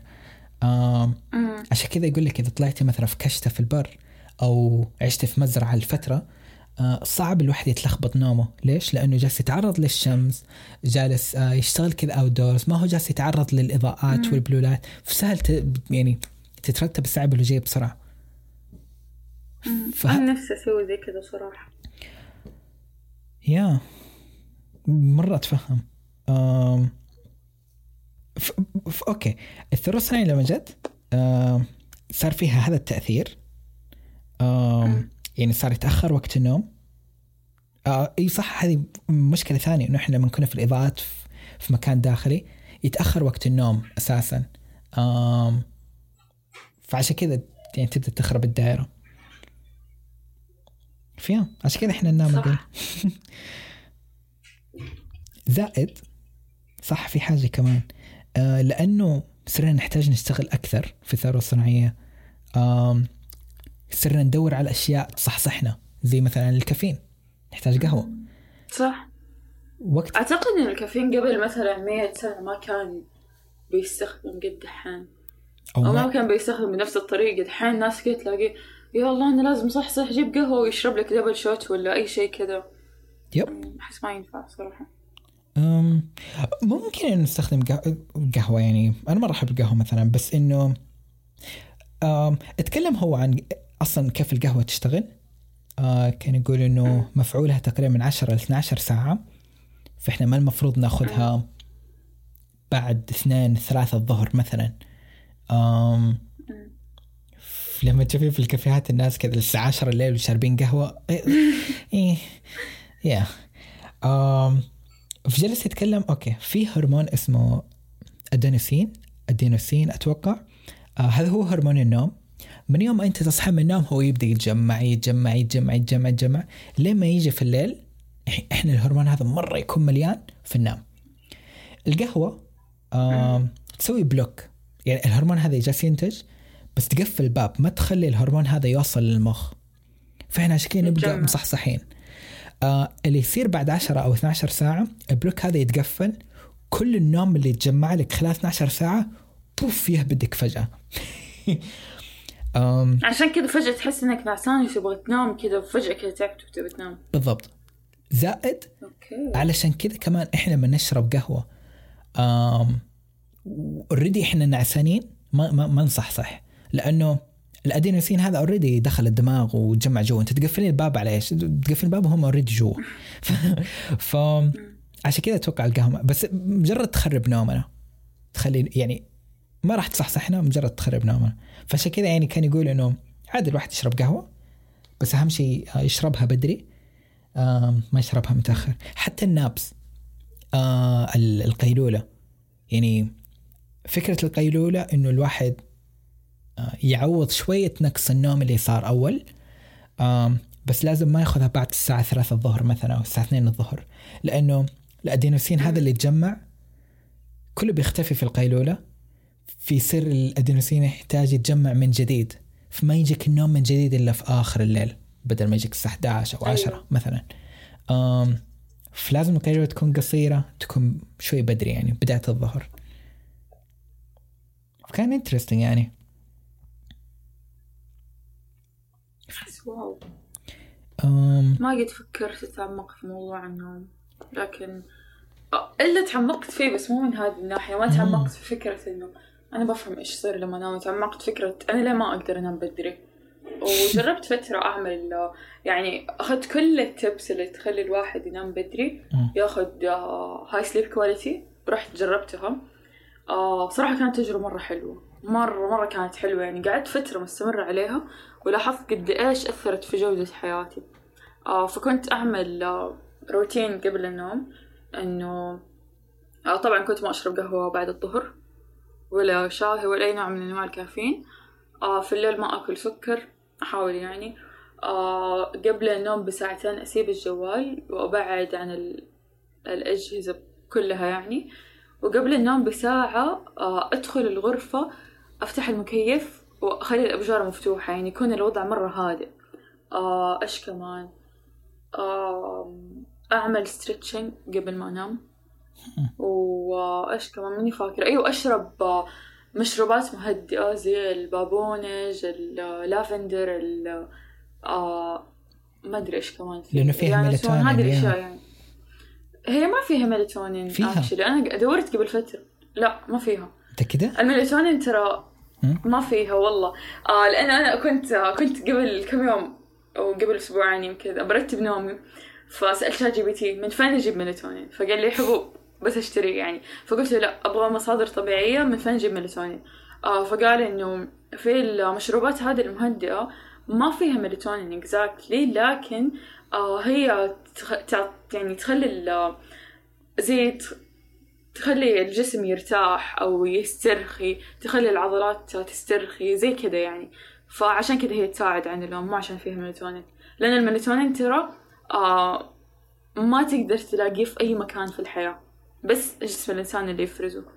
وتقدر تلاقيه في الحبوب لأنه يكون مصنع يعني ما يكون نفس اللي إحنا بنفرزه يعني. ف يا. آه كنت أستخدم هذا الروتين وكنت أنام بدري وأصحى بدري مع الفجر يعني آه فلاحظت مرة فرق في جودة نومي. كنت أنام وأحس ان أنا مرتاحة. كان النوم مريح. كنت تعرف اللي هو الواحد المفروض أصلا ينام عشان يرتاح ينام عشان هو طول اليوم كان قاعد يشتغل وطول اليوم كان قاعد يعمل الوتفر اللي هو. فخلاص يجي وقت الاستراحة ويروح ينام. لكن أنا أدركت إنه إحنا ما بنرتاح لما ننام. فلما صرت أسوي هذه الأشياء صرت أحس من جد النوم مريح. مرة كذا النوم مريحة وأحس إنه كذا ما خلاص على طول أنام ما أقعد أتقلب مثلا أو ما أصحى في نص النوم أو whatever. أيوة صح واحدة من الأشياء كمان آه إنه أروح الحمام قبل ما أنام عشان لا أصحى في نص النوم احتاج الحمام. آه فبعد فترة جلست تقريبا أسبوع أسبوعين على هذا الروتين لكن اللي لاحظته أنا بنام مرة مرتاحة بس لما أقوم بقوم وأنا حاسة إني لسه في خمول لسه في نوم يعني. وأكون مو نعسانة بس كذا لسه ما مني مصحصحة يعني. تحسين بالخمول وما بتكلم عن أول ساعة. تحسين بالخمول رغم العادات الكويسة اللي سويتيها؟ أيوه أيوه. يعني ما بتكلم عن أول ساعة أو ساعتين من وقت ما أصحى بتكلم عن أول مثلا أربع إلى خمس ساعات لما أصحى. يعني كنت أروح الدوام أحس إني أنا مرة نعسانة وأقعد اتاوب مرة كثير. فاللي اكتشفته يعني إنه أنا عاداتي قبل النوم مرة كويسة بس عاداتي بعد ما أصحى ما هي كويسة. فطلع برضو في تبس يعني تساعد انه الواحد يعني كيف يفصل بين إنك أنت صاحي وأنت نايم عرفت؟ فأنت خلاص أنت خلصت نوم يلا خلص كل الأشياء حقت النوم خلص كل الكسل خلص كل الأشياء هذه وخلاص يلا دحين أنت وقت صح صح. فطلع في أشياء تفرق. آه أول شيء أول ما أصحى ما أمسك الجوال. ما أدري هذا صراحة إيش دخله بس هو يعني كويس يعني كذا حتى كويس على الصحة النفسية. آه كمان أحاول إني أخلي المنبه بعيد عني عشان لا أستسهل إني أقفله وما أحط سنوز في الألارم اللي هو الغفوة. ما أحط غفوة لأن لما الواحد يحط غفوة كل شوي حي... حيحط تسع دقائق في التسع دقائق هذه الواحد فعليا ما حيقدر ينام كويس. آه بس لما يكون ما في غفوة أنت حتحس إنه أوكي أنا خلاص لازم أقوم لأنه لو قفلت المنبه أنا ما عاد حقوم ثاني آه كمان شيء ثاني تحط المنبه بعيد عنك عشان انت تقوم من السرير عشان تقفل المنبه آه فهذا شيء سويته صراحة بس ما أقدر أسويه كثير لأنه يعني أختي نامة معي في الغرفة. بس هذا الشيء اللي أفتكر إنه قد ساعد لأنه لو كنت أحط المنبه بعيد أنا ما عندي مشكلة المنبه يقعد خمس دقائق يرن. بس أختي عندها مشكلة عشان هي إيش دخلها تصحى الساعة خمسة الفجر معايا.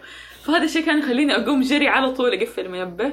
آه كمان شيء ثاني آه إنك تخرج من غرفة النوم. لأنه غرفة النوم بتكون مهيئة إنك تنام تكون باردة وتكون ظلام. تخرج من غرفة النوم فكنت أروح الصالة وأفتح اللمبة. آه كمان أول ما تصحى تبلبل وجهك. ما تستنى إنك تقوم الحمام عشان تغسل وجهك لا. حرفيا جيب جنبك بخاخ موية أو قارورة موية كذا بس شطف وجهك. يا ساتر هذا الشيء أي نو هو. طبيعي لا لا والله يعني والله والله مرة يفرق. بس إنه آه نعم. جربتي تسوين نفس عادات قبل النوم الكويسة اللي حكيتيها؟ آه بدون ما تحطين منبه أساسا؟ أيوه أيوه. أصحى بدري لأنه أنا اوريدي خلاص جسمي متعود ينام فتره معينة ينام 8 ساعات ويشبع من هذه الفترة وأصحى بنفسي. ترى أنا في الويكند لما يكون نومي مرتب في الويكند أنا أصحى بدري. تلاقيني الساعة 8 9 صاحي خلاص لأن أنا اوريدي متعودة يعني. آه إلا لو كان عندي سليب ديبت عشان كذا جبت سالفة الألارم. يعني إحنا آه ما أدري أنا تخيلت إنه ممكن إحنا نسوي كل شيء صح قبل النوم بس في الأخير نحط منبه. لا أنا ما بنام إلا ثمانية ساعات ما بنام إلا كذا من الساعات. آه أحس ما أدري أحس جسمنا هو يعرف قديش يحتاج. ما أدري. آه لا شو ما أعرف صراحة. شو إيش رايك؟ هو آه معدل النوم الطبيعي للشخص البالغ من ستة لثمانية ساعات وفي ناس يقولوا من سبعة لتسعة ساعات. فهذا هو الرنج يعني خلينا نقول مثلا من ستة لتسعة ساعات. هذا الطبيعي انه الواحد ينامه. أنا بالنسبة لي أشوف الطبيعي ثمانية ساعات. عموما فهو يختلف من شخص لشخص. أنا شخصيا مع إنه ست ساعات يعتبر طبيعي إن الواحد ينام ست ساعات في اليوم بس أنا شخصيا لما أنام ست ساعات ما أخذ حاجتي من النوم. فأنا أعرف إنه لما أنام ثمانية ساعات أخذ حاجتي من النوم. ولأني دائما أراقب أنا متى أنام ومتى أصحى أعرف أنا كم ساعة أنام يعني أنا عشان مرة مهووسة بدا الموضوع صراحة. فلما أنام أكثر من ثمانية ساعات لما أنام عشر ساعات ألاقي نفسي مرة أصحى كسلانة لأنه أنا نمت مرة كثير. فأنا عرفت انه أوكي أنا بالنسبة لي شخصيا 8 ساعات كويسة. فهو يختلف من شخص لشخص أوكي؟ فأنت ممكن مثلا بالنسبة لك تكون 10 ساعات كويسة بينما أنا بالنسبة لي لا 10 ساعات كثيرة. فعشان كذا أنت عارف إنك المفروض تصحى الساعة 6 الصباح. عشان كذا انت هيئ نفسك انك قبلها مثلا بثمان ساعات يعني أنا لو بصحى الساعة 6 آه أنام الساعة 10 أعتقد. فايوه أنام الساعة 10 فخلاص أنا هيئ نفسي إنه أنا لازم أنام الساعة 10 عشان آخذ كفايتي من النوم وأصحى على الوقت. واحيانا ترى بصحى قبل المنبه ترى كذا. والله في مرة كان مرة غريب.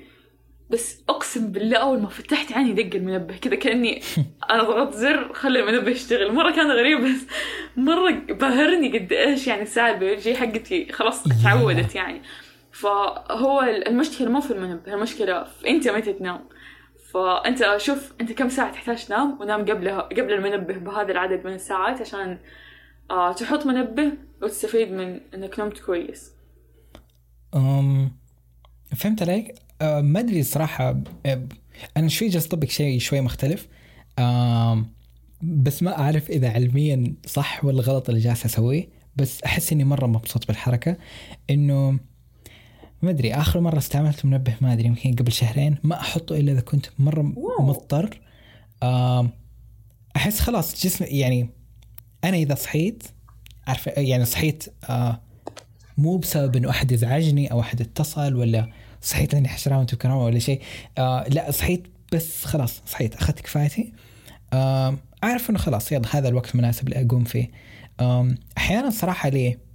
ما أتوقع قد نمت أقل من سبع ساعات بس إنه في مرات أنام 10 ساعات مثلا 11 ساعة بس أحس إنه آه، خلاص جسمي يعرف قديش الاحتياج اللي ياخذه أخذه. مجرد ما صحيت ممكن يكون في تكة خمول بس مجرد ما أقوم السرير لا أحس إني مرة مليان طاقة. آه، أح... ما أدري إذا هذا هذا معلومة صح ولا لا بس أحس إنه آه إذا ما صحينا من النوم نشيطين ففي مشكلة. آه ما أدري. هل تحسين هذا الشيء كذا منطقي ولا؟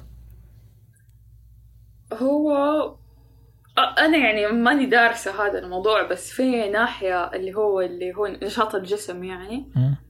آه كنت أصلا أنا بقول الموضوع فانت سالت نفس السؤال إنه إحنا لما نكون نايمين العضلات تكون مسترخية ما بنحركها كثير ما بنستخدمها كثير يعني حتى لو إحنا تحركنا وإحنا نايمين يعني قد إيش حنتحرك بس القلبة هذه قد إيش تاخذ مجهود من العضلات حقتنا you know? فالعضلات تكون مرة مسترخية.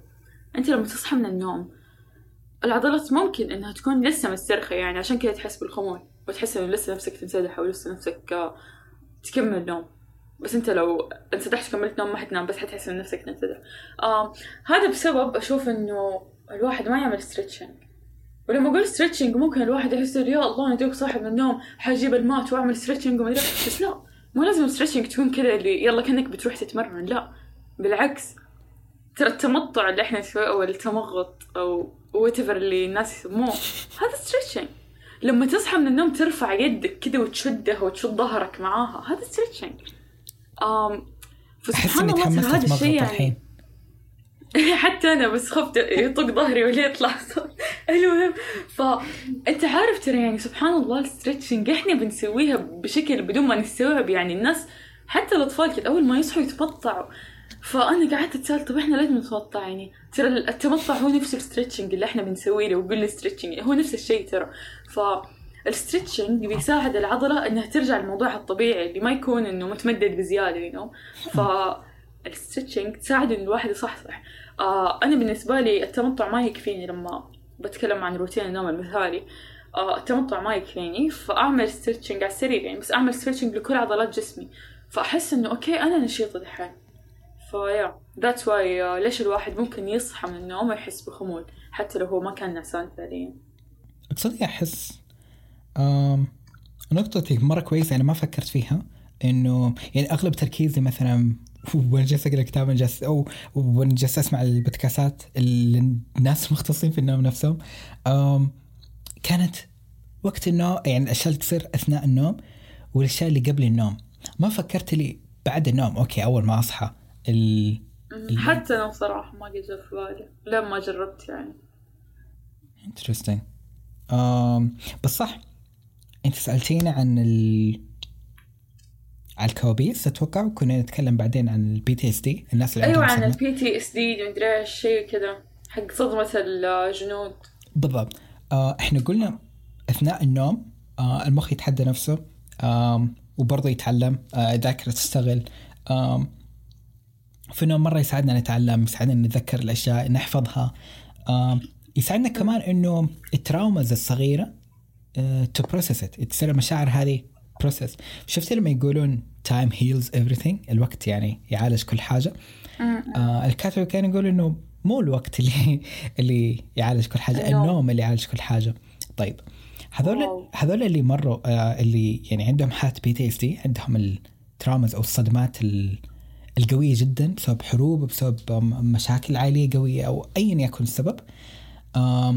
السبب إنه هم لسه المشاعر كذا مرة حادة عندهم وحتى لو إنه الموضوع صار له سنين بس still هم جالسين يعانوا من كوابيس من يعني لسه يعانوا من الموضوع.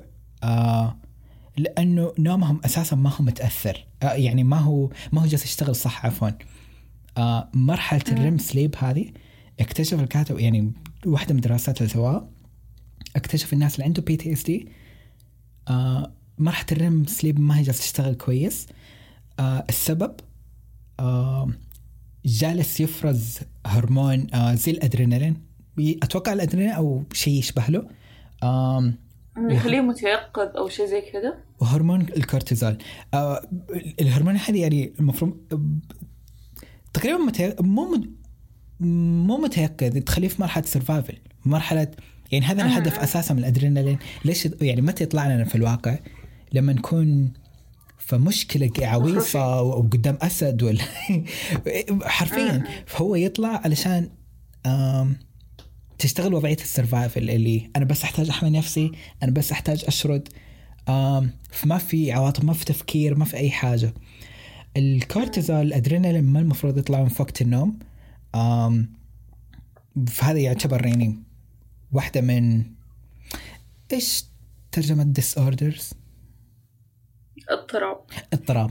فهذه واحدة من الاضطرابات النوم إنه يفرز الكورتيزول والادرينالين وقت النوم. إيش يصير لما يفرز في مرحلة ال REM sleep في مرحلة الأحلام؟ آه تجينا الكوابيس هذه اللي تفجع. فإذا جتنا الكوابيس هذه وجاء يعني وكان عندنا آه، كورتيزول عالي. هذا ممكن يخلينا نصحى في مرحلة الريم سليب ويخلينا نتذكر الكابوس اللي تحلمنا فيه. بينما مو هذا نعم. الطبيعي. الطبيعي المفروض إنه إحنا نتحلم ما نصحى بعد الحلم آه تمسح كل الأشياء هذه بعدين نصحى. في نصحى ما نتذكر إيش الحلم ما نتذكر إيش ال- الاشياء الشاطحة اللي مرينا فيها. مجرد مخنا تعلم الدرس حطه في الذاكرة طويله المدى بدون ما يقروشك وبدون ما يخوفك بالأشياء اللي أنت شفتيها فعلا. فسبحان الله مخنا يعني مجهز إنه آه، يتحدى نفسه يجيب أسوأ السيناريوهات يحفظ المعلومات المهمة يمسح كل شيء صار بعدين يخليك تصحين. وأنت ما تدرين إنه كل هذه الاشياء صارت.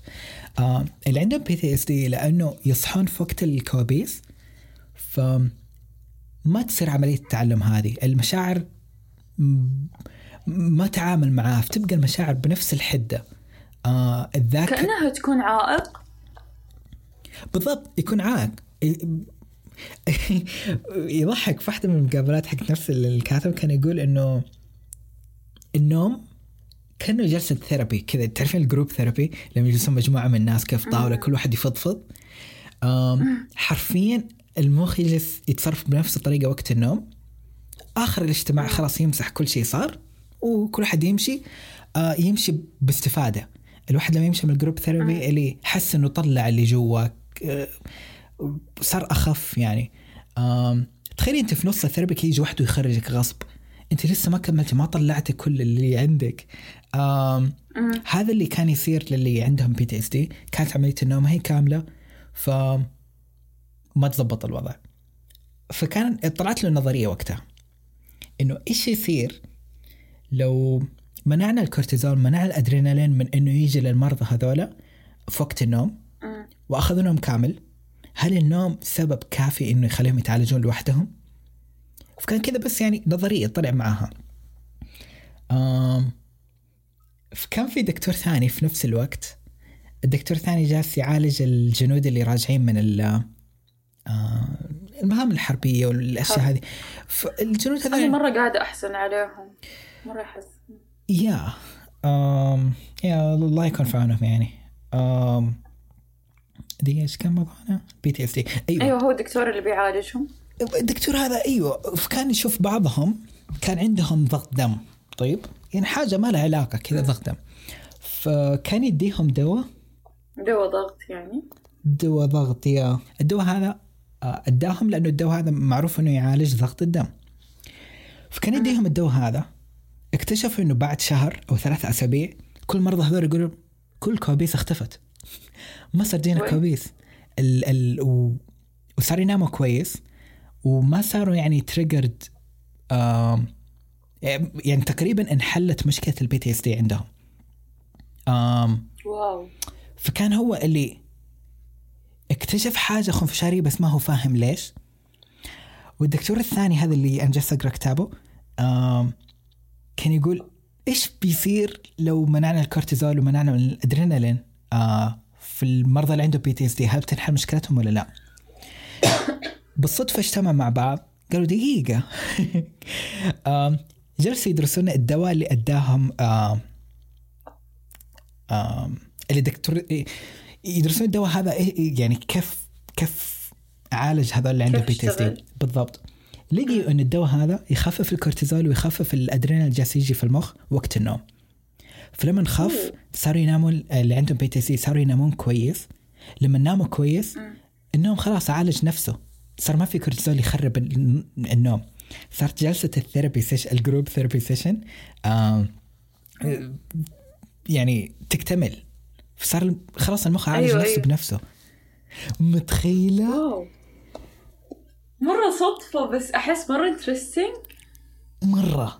بس ترى أحس أحس مرض الضغط يعني related لل لل يعني للجنود إنه أوكي منطقي إنه يكون عندهم ضغط.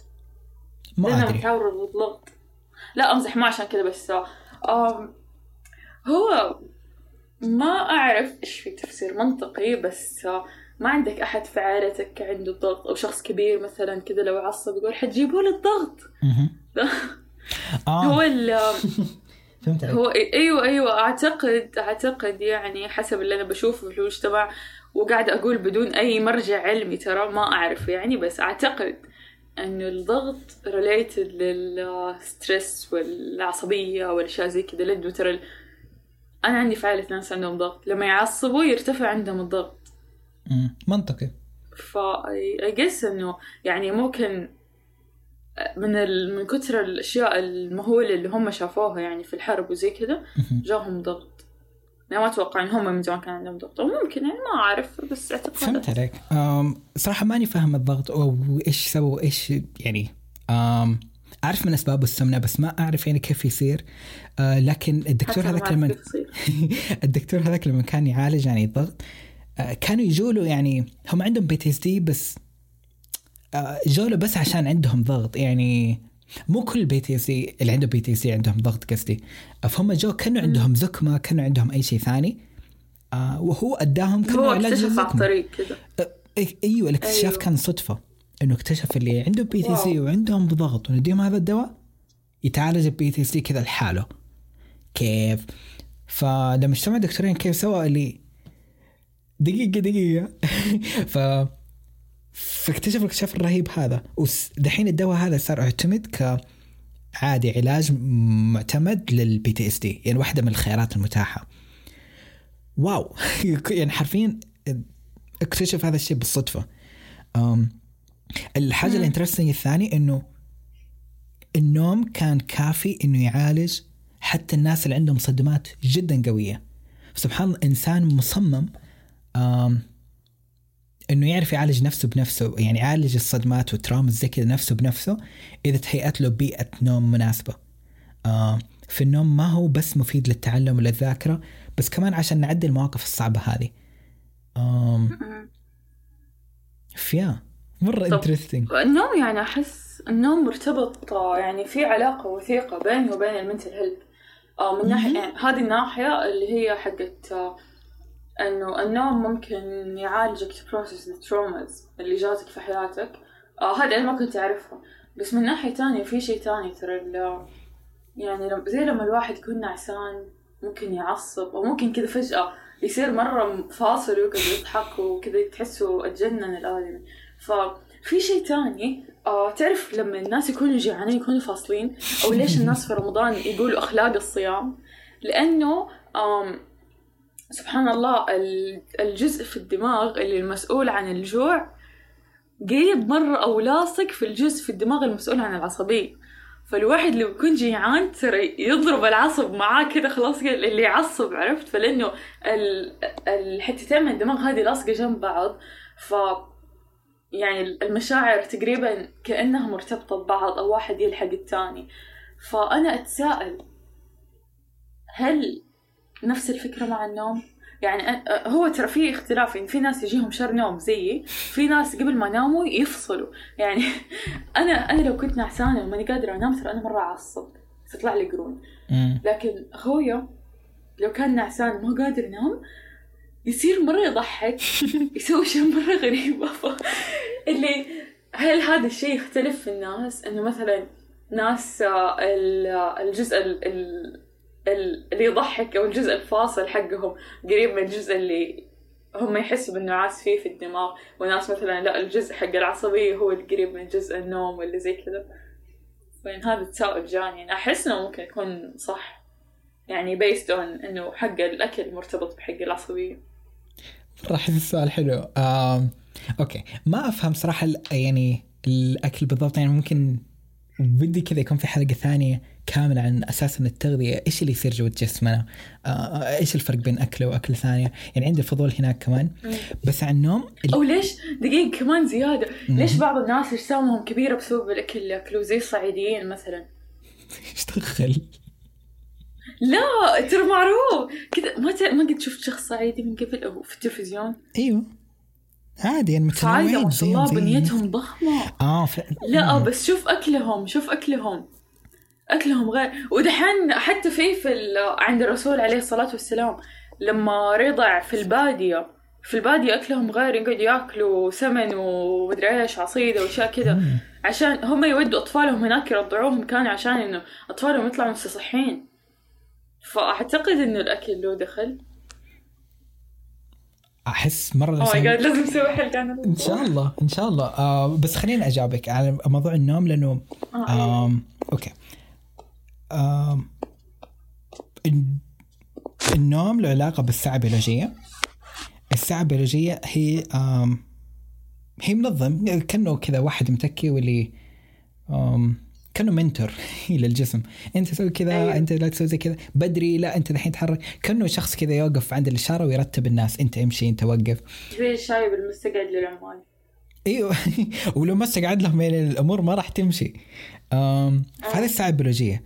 أم إحنا لما نستعبط في نومنا نسهر نتأخر آه نخرب نومنا أم الساعة البيولوجية ما تكون مرتبة. فتخيل الشخص هذا اللي جا اللي مثلا واقف زي الإشارة يمشي الناس يوقف الناس تخيليها ملخبطة. اللي بيصير إنه فوضى. فإحنا لما يتخربط نومنا تتخربط الساعة البيولوجيه آه تصير فوضى في الهرمونات. آه الكورتيزول يصير يطلع في اوقات غلط بطرق غلط. هذا يأثر في ال mood يخلينا نعصب يخلينا يعني آه في هرمونين ثانيين. هذه مرة انترستنج هر...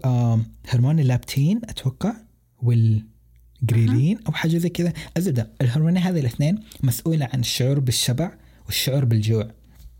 آه ما قد حسيتي إنه لما لما يكون نومك مخربط وتسهرين لوقت متأخر يجي جوع آخر الليل جوع بالضبط. إلا روح كذا إلا نروح كذا نقعد نخبص في المطبخ ونحاول ما نطلع تاج عشان الناس نايمين إلا صح. بس ما قد فكرت انه هو شيء يعني له دخل بإني سهرانة أو كذا. أحسه بس عشان يجلس وقت طويل صاحي عشان كذا جوع. آم بالضبط. يعني اتهتس كذا يجي زي زي الكف كذا أنا جيعان.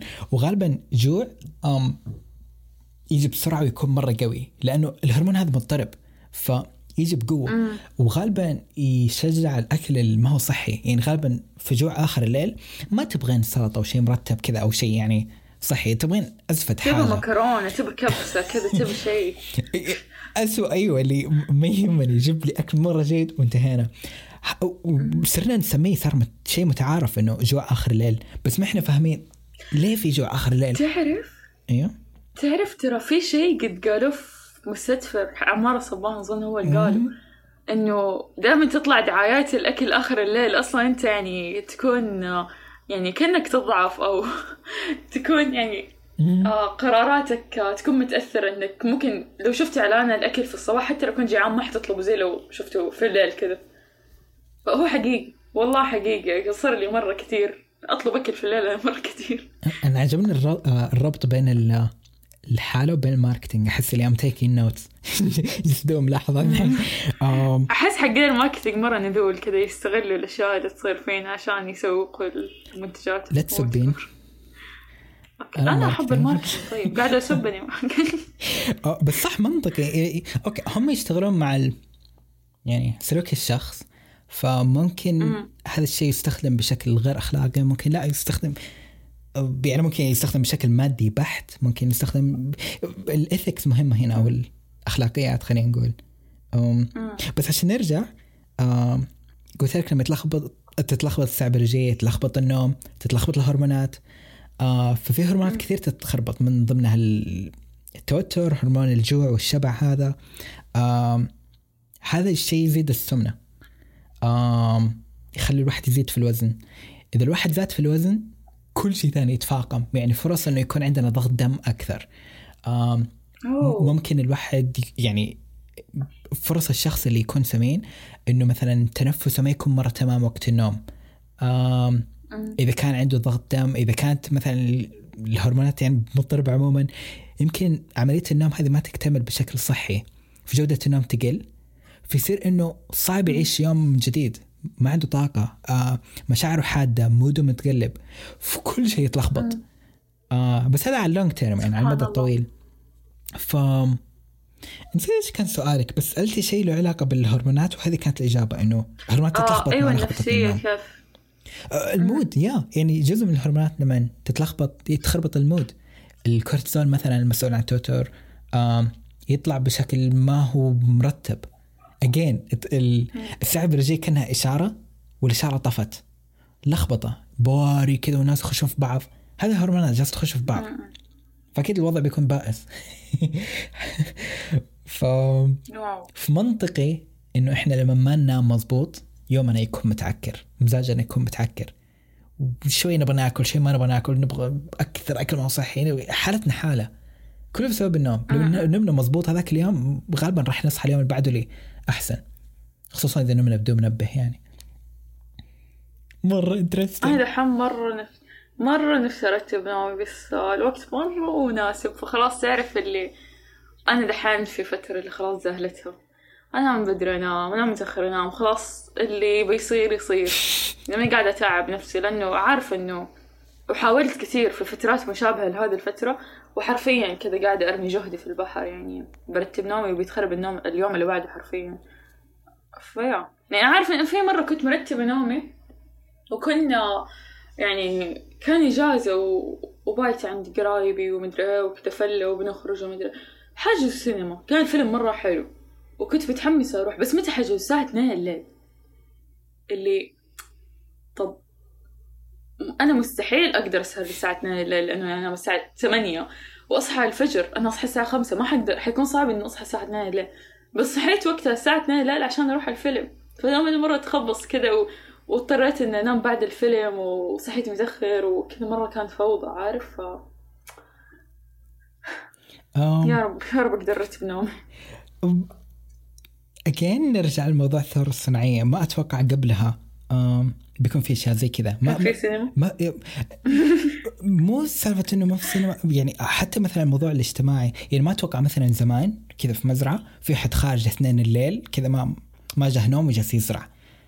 إحنا ل- كثير الحين اللي أوه كذا سهران ما قدر ينام مثلا. ما أتوقع زمان هذا الشيء منتشر. آه شيء شاطح ما صار إلا بعد الإضاءة الزرقاء بعد آه فكرة الشغل بعد الانوار الصناعية قلة تعرضنا للشمس. في الحوسة هذه كلها يعني آه. إحنا المفروض نتعلم كيف نتعامل معاها. أحس كمان أول إيه. كانوا الناس مؤدبين يعني اللي لو مثلا تبي تروح لشخص الساعة 8 اللي كيف تروح الساعة 8 ما ينفع. يعني كانوا خلاص عندهم وقت معين اللي الوقت هذا في اليوم الوقت المناسب للأشياء كلها كذا وهذا الوقت وقت راحة وقت نوم وقت شوية برايفسي ولا زي كذا فخلاص. آه، أحس كان عندهم حدود أكثر. دحين كذا ما أدري دحين الوضع مرة صار سلطة.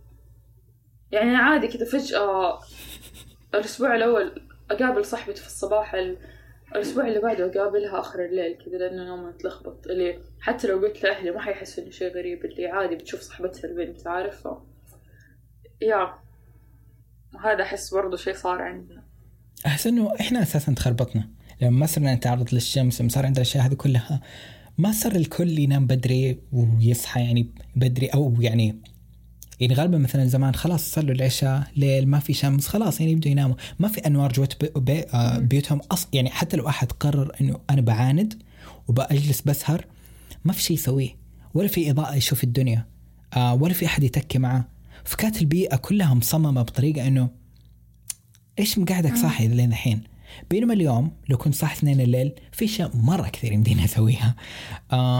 يمديني أتفرج يمديني أتكي يمديني آكل. الأكل لا ممكن موجود تمام. بس إنه آه عندي أنوار يعني أقدر أعيش. يعني مثلا الحين لو أنا قفلت الشباك آه يمكن ما أدري ليل ولا نهار و still أقدر أكمل أشتغل. ما أحتاج نور الشمس. ما أحتاج زي هذا التغيير ما جاء الا بعد الثورة الصناعية وما وهو اللي خلانا صح. يعني عادي وخلى الساعة البي- البيولوجيه تتخربط بسهوله أوكي. في شيء interesting يعني هذا الحين إحنا فهمنا النوم بحد ذاته. صار في وعي أكبر انه النوم بيأثر. يأثر على تعلمنا ذاكرتنا مودنا مع الناس اللي حولنا صحتنا سواء النفسية سواء ال- الجسدية الفيزيكال. فبدأ يصير في اهتمام للدراسات أو إنه أساسا عن النوم يعني. آه صار إذا في أحد عنده شخير إذا في أحد عنده مشاكل في النوم معينة آم لما يروح نعرف إنه عندي مشكلة ثانية. يب. آه في جلست كان عندي كذا فضول أشوف إنه الجلسات حقت ال- النوم آه إيش دخل جلسات النوم؟ الواحد لما يروح للدكتور ويقول إنه أنا عندي مشاكل في النوم يعني إيش يسوي له؟ فطلع إنه في زي المختبرات حقت نوم يقول لك تعالي نامي عندنا. وإحنا بن نحط عليك أجهزة ونجلس نشوف كيف جودة نومك إيش المشاكل اللي عندك. آم فرحت يوتيوب أو لأنه أنا قريت شوي منها في الكتاب فرحت يوتيوب أبى أشوف فيديو كذا لل الأماكن هذه كيف شكلها كيف إيش الوضع. آم أيوه. فلقيت يعني ما أدري ليش أنا تخيلتها كانه كأنه غرفة دكتور أسنان. كذا نار بيضة كذا وريحة كذا معقم. تحسيت البيئة زفت اللي مستحيل أقدر أنام هناك. طلع لا مصممينها كأنها غرفة فندق مرتبة وعادية. ويقول لك تعالي يعني وجيبي معاك ال- الاشياء اللي تريحك في النوم مثلا. آم، مخدة نظارة نوم وشو آه، بالضبط أشياء زي كذا. آم، بيجامة يعني إلى آخره. يحطون آم، زي زي الحزام كذا أي على آم، منطقة الصدر تقريبا عشان يقيسون التنفس. وحساس ثاني برضه في الانف عشان يقيسون التنفس ولا آه إذا في أي شخير. حساس في اليد عشان يقيسون الأكسجين. آم، يحطون حساس حساسين قريبة من العيون. تشوف حركة العيون عشان يعرفون أنت في مرحلة ال REM sleep ولا لا المرحلة فيها الأحلام. آم، إيش في كمان؟ ويحطون آه بحساسات في المخ تقرأ القرايه للمخ. نسيت اسمها ECG أتوقع. ويجلس وفي كاميرا كمان آه ليلية. آه الكاميرا تحت الأشعة الحمراء. فأنت تشوف الغرفة ظلام بس هم جالسين يصورون تحركاتك وكل التفاصيل هذه. في وبعدها عندهم كذا بيانات حق ثمانية ساعات أو تسع ساعات طول الفترة انت نايمة فيها. فيشوفون مخك كيف كان يتصرف آه هل في أشياء ما كانت طبيعية التنفس إلى آخره. آه بس الشيء اللي مرة انترستنج ما كان بس هنا. كان إنه في دكتور ياباني نسيت اسمه تعرفين ال MRI؟ جهاز الرنين المغناطيسي الأشعة الدويرة هذيك. بالضبط. آه هذه. أوكي. آه، آه خلينا نشرحها كذا للي بيسمع. ال X-ray أو الأشعة السينية تدينا صورة واحدة. كذا صورة للعظم صورة للجسم. آه ميزة الرنين المغناطيسي إنه يديني كل طبقة من الجسم كيف شكلها وإيش اللي جالس يصير جوتها آه فقرر ال- العالم الياباني هذا إنه يخلي الناس تنام جوا جهاز الرنين المغناطيسي. طبعا ما أدري كيف خلاهم ينامون هناك إنه ليه؟ صوت الرنين المغناطيسي زفت الدنيا غير الصوت ترى مرة سيء يعني هو المفروض الواحد ما وكذا. مغناطيسي إلا لو كان مرة محتاج يعني لأنه ترى لها effect على الجسم. يا آه في لها إشعاع. بس إنه ما أدري أتوقع سواها بشكل يعني أم آمن؟ أتوقع إلى حد ما يعني. لأنه في الأخير سواها كدراسة يعني. وما بيكون مسموح لهم يسوون دراسة هاي إذا كان يعني بتضر الأشخاص هذا بشكل كبير أتوقع يعني. ما أعرف تفاصيل هذه. بس الشيء المرة انترستنج اللي بحكيك هو إنه آه هو أصلا كذا عرفوا يعني يعني أساسا هم هذا الشيء ما هو جديد هم مسوينه من أول وكذا عرفوا إنه في أجزاء في الدماغ تشتك... تشتغل وقت الأحلام في أجزاء اللي تطفي اللي قلت لك الجزء اللي قدام الجزء المنطقي يطفي الجزء حق ال- حركة الجسم برضه يطفي عشان يديك أمان. آم، هم كذا عرفوا التفاصيل هذه. أوه. آه أوكي. الشيء اللي مرة interesting إنه الحين هم يش... صاروا يشوفون إيش المناطق اللي في الدماغ اللي تشتغل وقت الحلم صح؟ وصاروا يقدروا يشوفوا إذا أوكي. technically صاروا يقدرون يقرون حلمك إلى حد ما.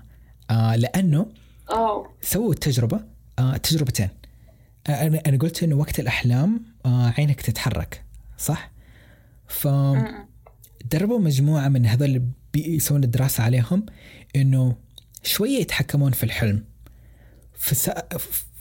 فبعيونهم صاروا يتكلموا مع الدكاترة وقت الحلم صاروا يشرحوا لهم إنه مثلا أنا إذا طلعت يمين آه أنا جالس أشوف سيارة. إذا طلعت يسار أنا في مكان غريب. مثلا فجلسوا يجمعوا البيانات هذه.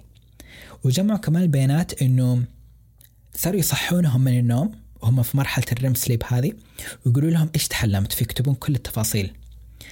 فصاروا يعرفون إذا المنطقة هذه في الدماغ اللي اش- اشتغلت معناته هذا الشخص جالس يتحلم آه آه ليل. إذا المنطقة هذه اشتغلت معناته هذا نهار.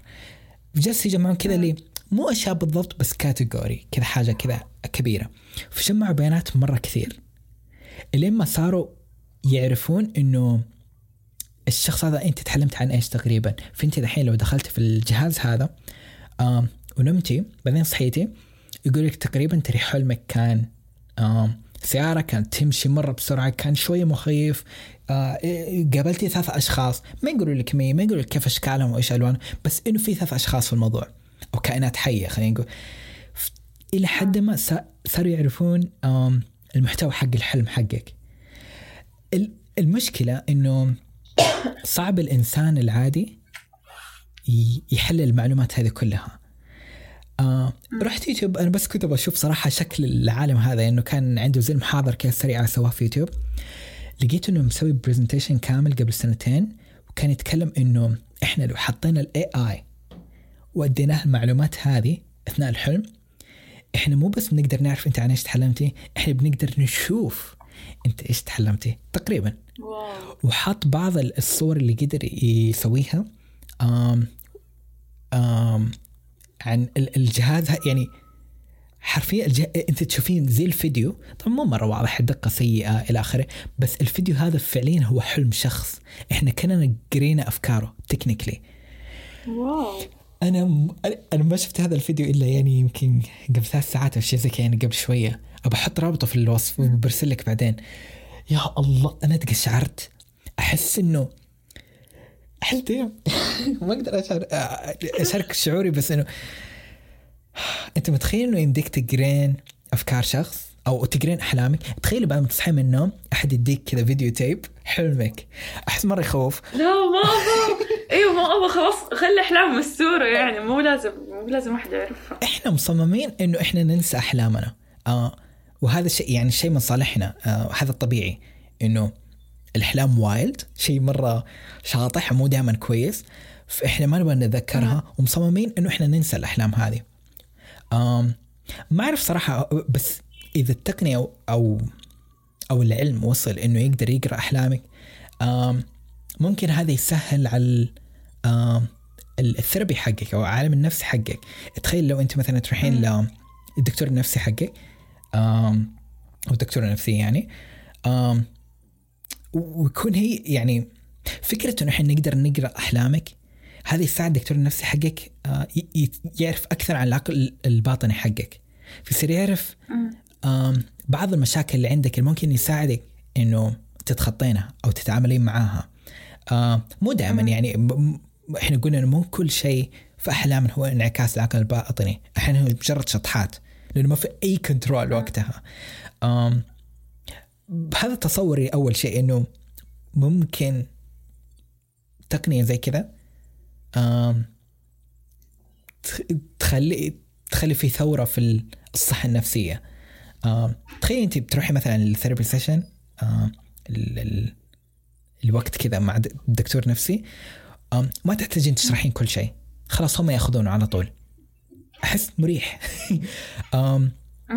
ما تحتاج جهد كثير خلاص. إذا أنت فاهم اللي فيه يا دكتور حرفيا. ف وحتى الدكتور يعني خلاص يصير يمديه ينجز أكثر في وقت أقل وبدقة أعلى خلينا نقول. أم... هذا هذا أول حاجة جت في بالي. ما يعني إيش يعني لو التقنية هذه صارت موجودة متوفرة يعني عند المختصين آه كيف تتوقع ممكن تكون مفيدة؟ أنا من جد أحس يخوف أنا ما بعرف أحلامي صراحة أم أحس ممكن الثيرابيست يفهم دماغ الشخص اللي بيكلمه أكثر. يعني ممكن يعرف كمان إيش الأفكار يعني مو بس يفهم هو الشخص يفكر في إيش يفهم دماغ الشخص الباطني بيفكر في إيش يعني ممكن ممكن أنا يكون عندي مخاوف بس ما هي واضحة بالنسبة لي. يعني مثلا ممكن أكون أخاف من الحفر مثلا. بس أنا ماني مستوعب إني أخاف من الحفر لأن أنا ما أنا بالضبط. اخاف من الحفر. ف فهذا عقل الب... شيء في عقل الباطن بس مو شيء في عقل الواعي. آه فممكن من الأحلام أنا أحلم بحفر كثير مثلا أو أحلم إني أطيح كثير أو whatever يعني. فهذا الشيء ممكن يساعد إن الواحد يتعرف على مخاوفه أكثر على الأشياء اللي شغله باله أكثر على الأشياء- أو أو الأشياء ال- زي لما تقول الأفكار المزروعة في دماغه. تقريبا. آم، فيا أحس إنه يساعد في هذه الناحيه صح آه، اكتشفت حاجة. ممكن خلاص يمكن آخر نتكلم آخر حاجة نتكلم عنها بس إنه مرة انترستنج آينشتاين مدري اديسون أتوقع اديسون ماني ما أطيقه بس آه، كان يسوي حركة. ليه؟ آه، هو اللي اخترع اللمبة. آه عشان اخترع اللمبة يعني مو تطيقه لا. آه قصة طويلة شوية. صح ماني متأكد منها مرة بس اللي أعرف إنه كان هو عنده زي المكان كأنه يشتري براءات الاختراع أو يقول لهم تعالوا مثلا اخترعوا عندي. بس إنه اسم الشركة أساسا باسمه هو أديسون. فأي واحد يسجل براءة الاختراع باسم الشركة تعتبر كأنها مسجلة باسمه. حاجة زي كذا. الحاجة اللي كانت مستفزتني آه. أكثر إنه كان في ماني متأكد من تفاصيل القصة بس هذا اللي أعرفه. آم، تسلا مثلا آه، هي تعرفين في نوعين من الكهرباء التيار المستمر AC أتوقع أو DC وفي تيار ثاني. بالضبط.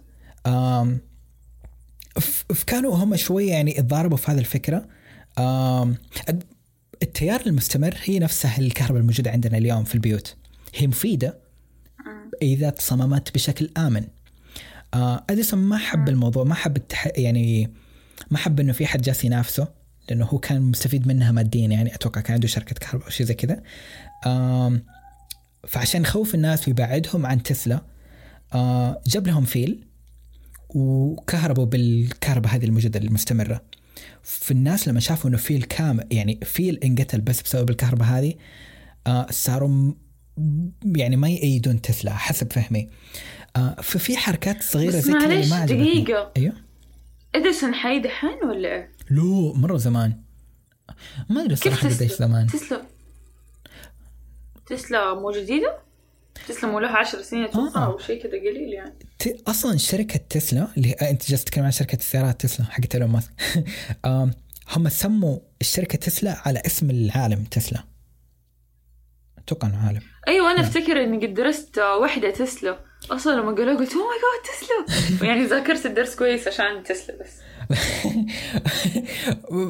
هو رهيب. آه صراحة ما أعرف عن قصص ماك يبغى لي أقرأ عن التاريخ الموجود وأتأكد من القصة هذه اللي في بالي.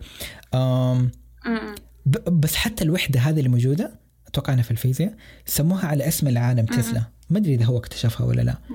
آه والله ايكونيك إديسون كان شوية ضد تسلا حسب فهمي. آه ومو عجبتني الحركات هذه. حركات هبلة. حر- حركات بزرين.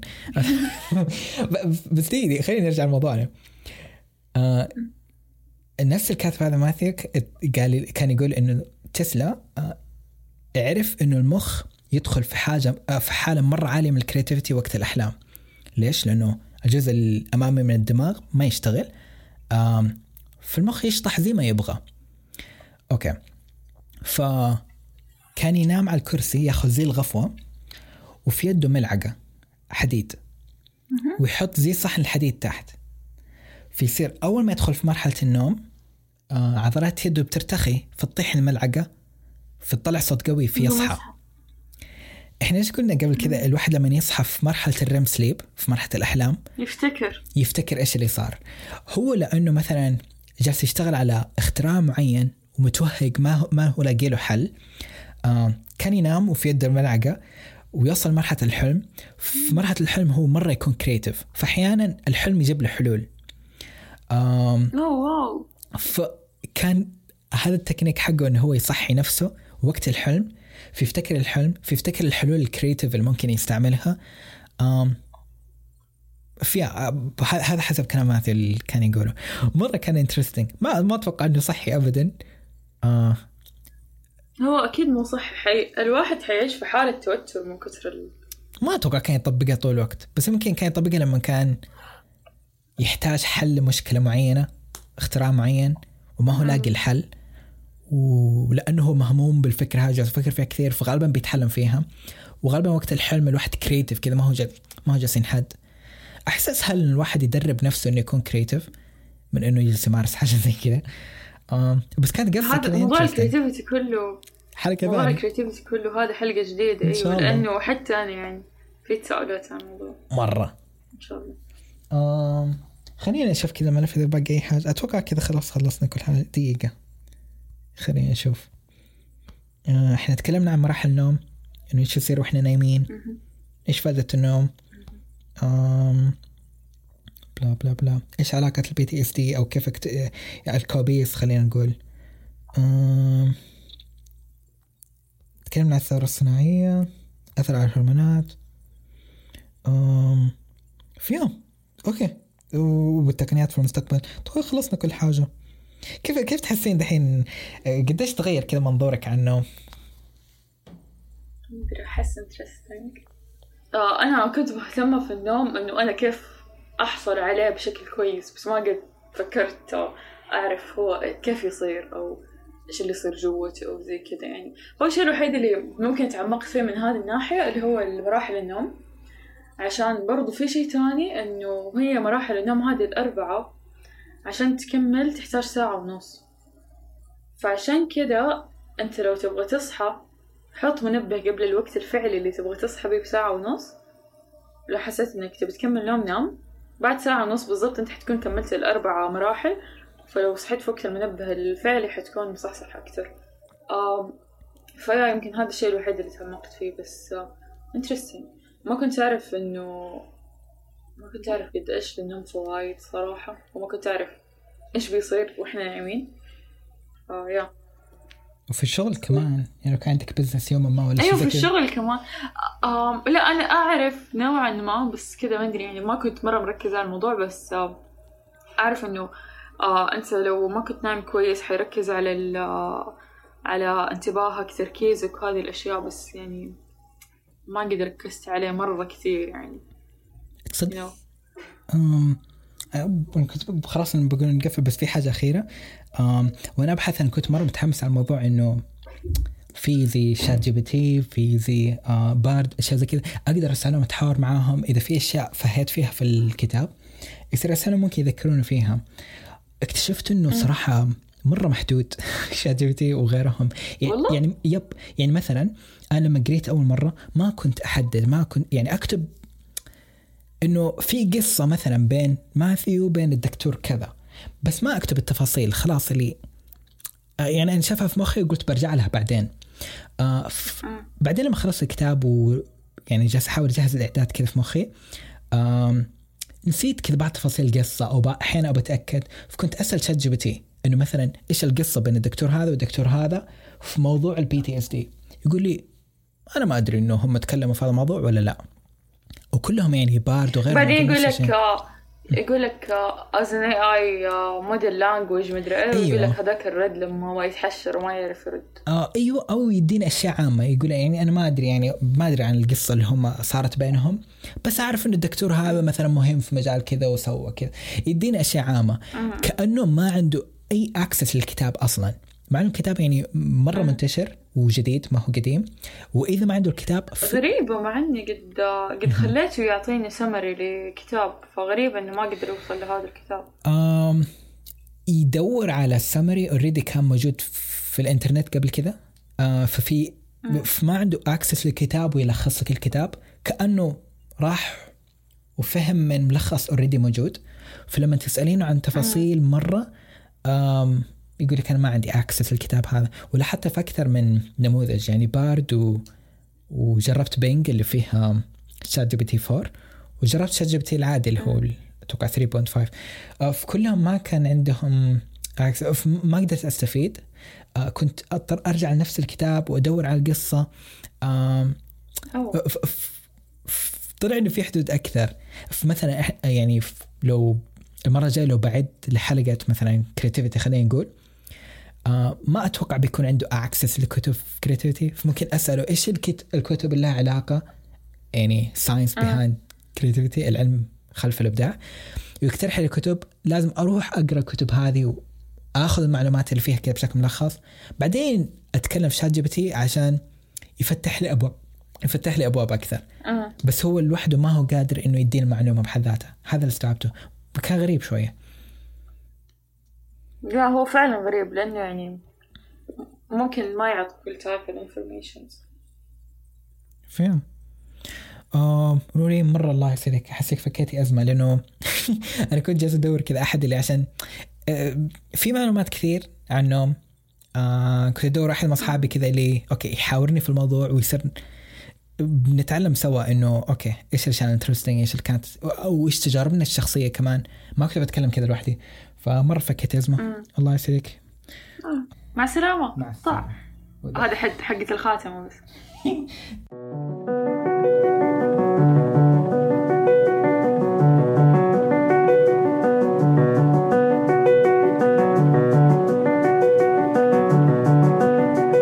وبس والله.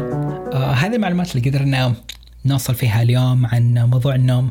إيش علاقة النوم بال آه بمودنا بالهرمونات البيولوجية ليش نومنا يتلخبط؟ إيش تجاربنا الشخصية؟ تجاربي أنا أحمد تجارب رولين آه اللي قد مرت فيها إيش أثر النوم علينا؟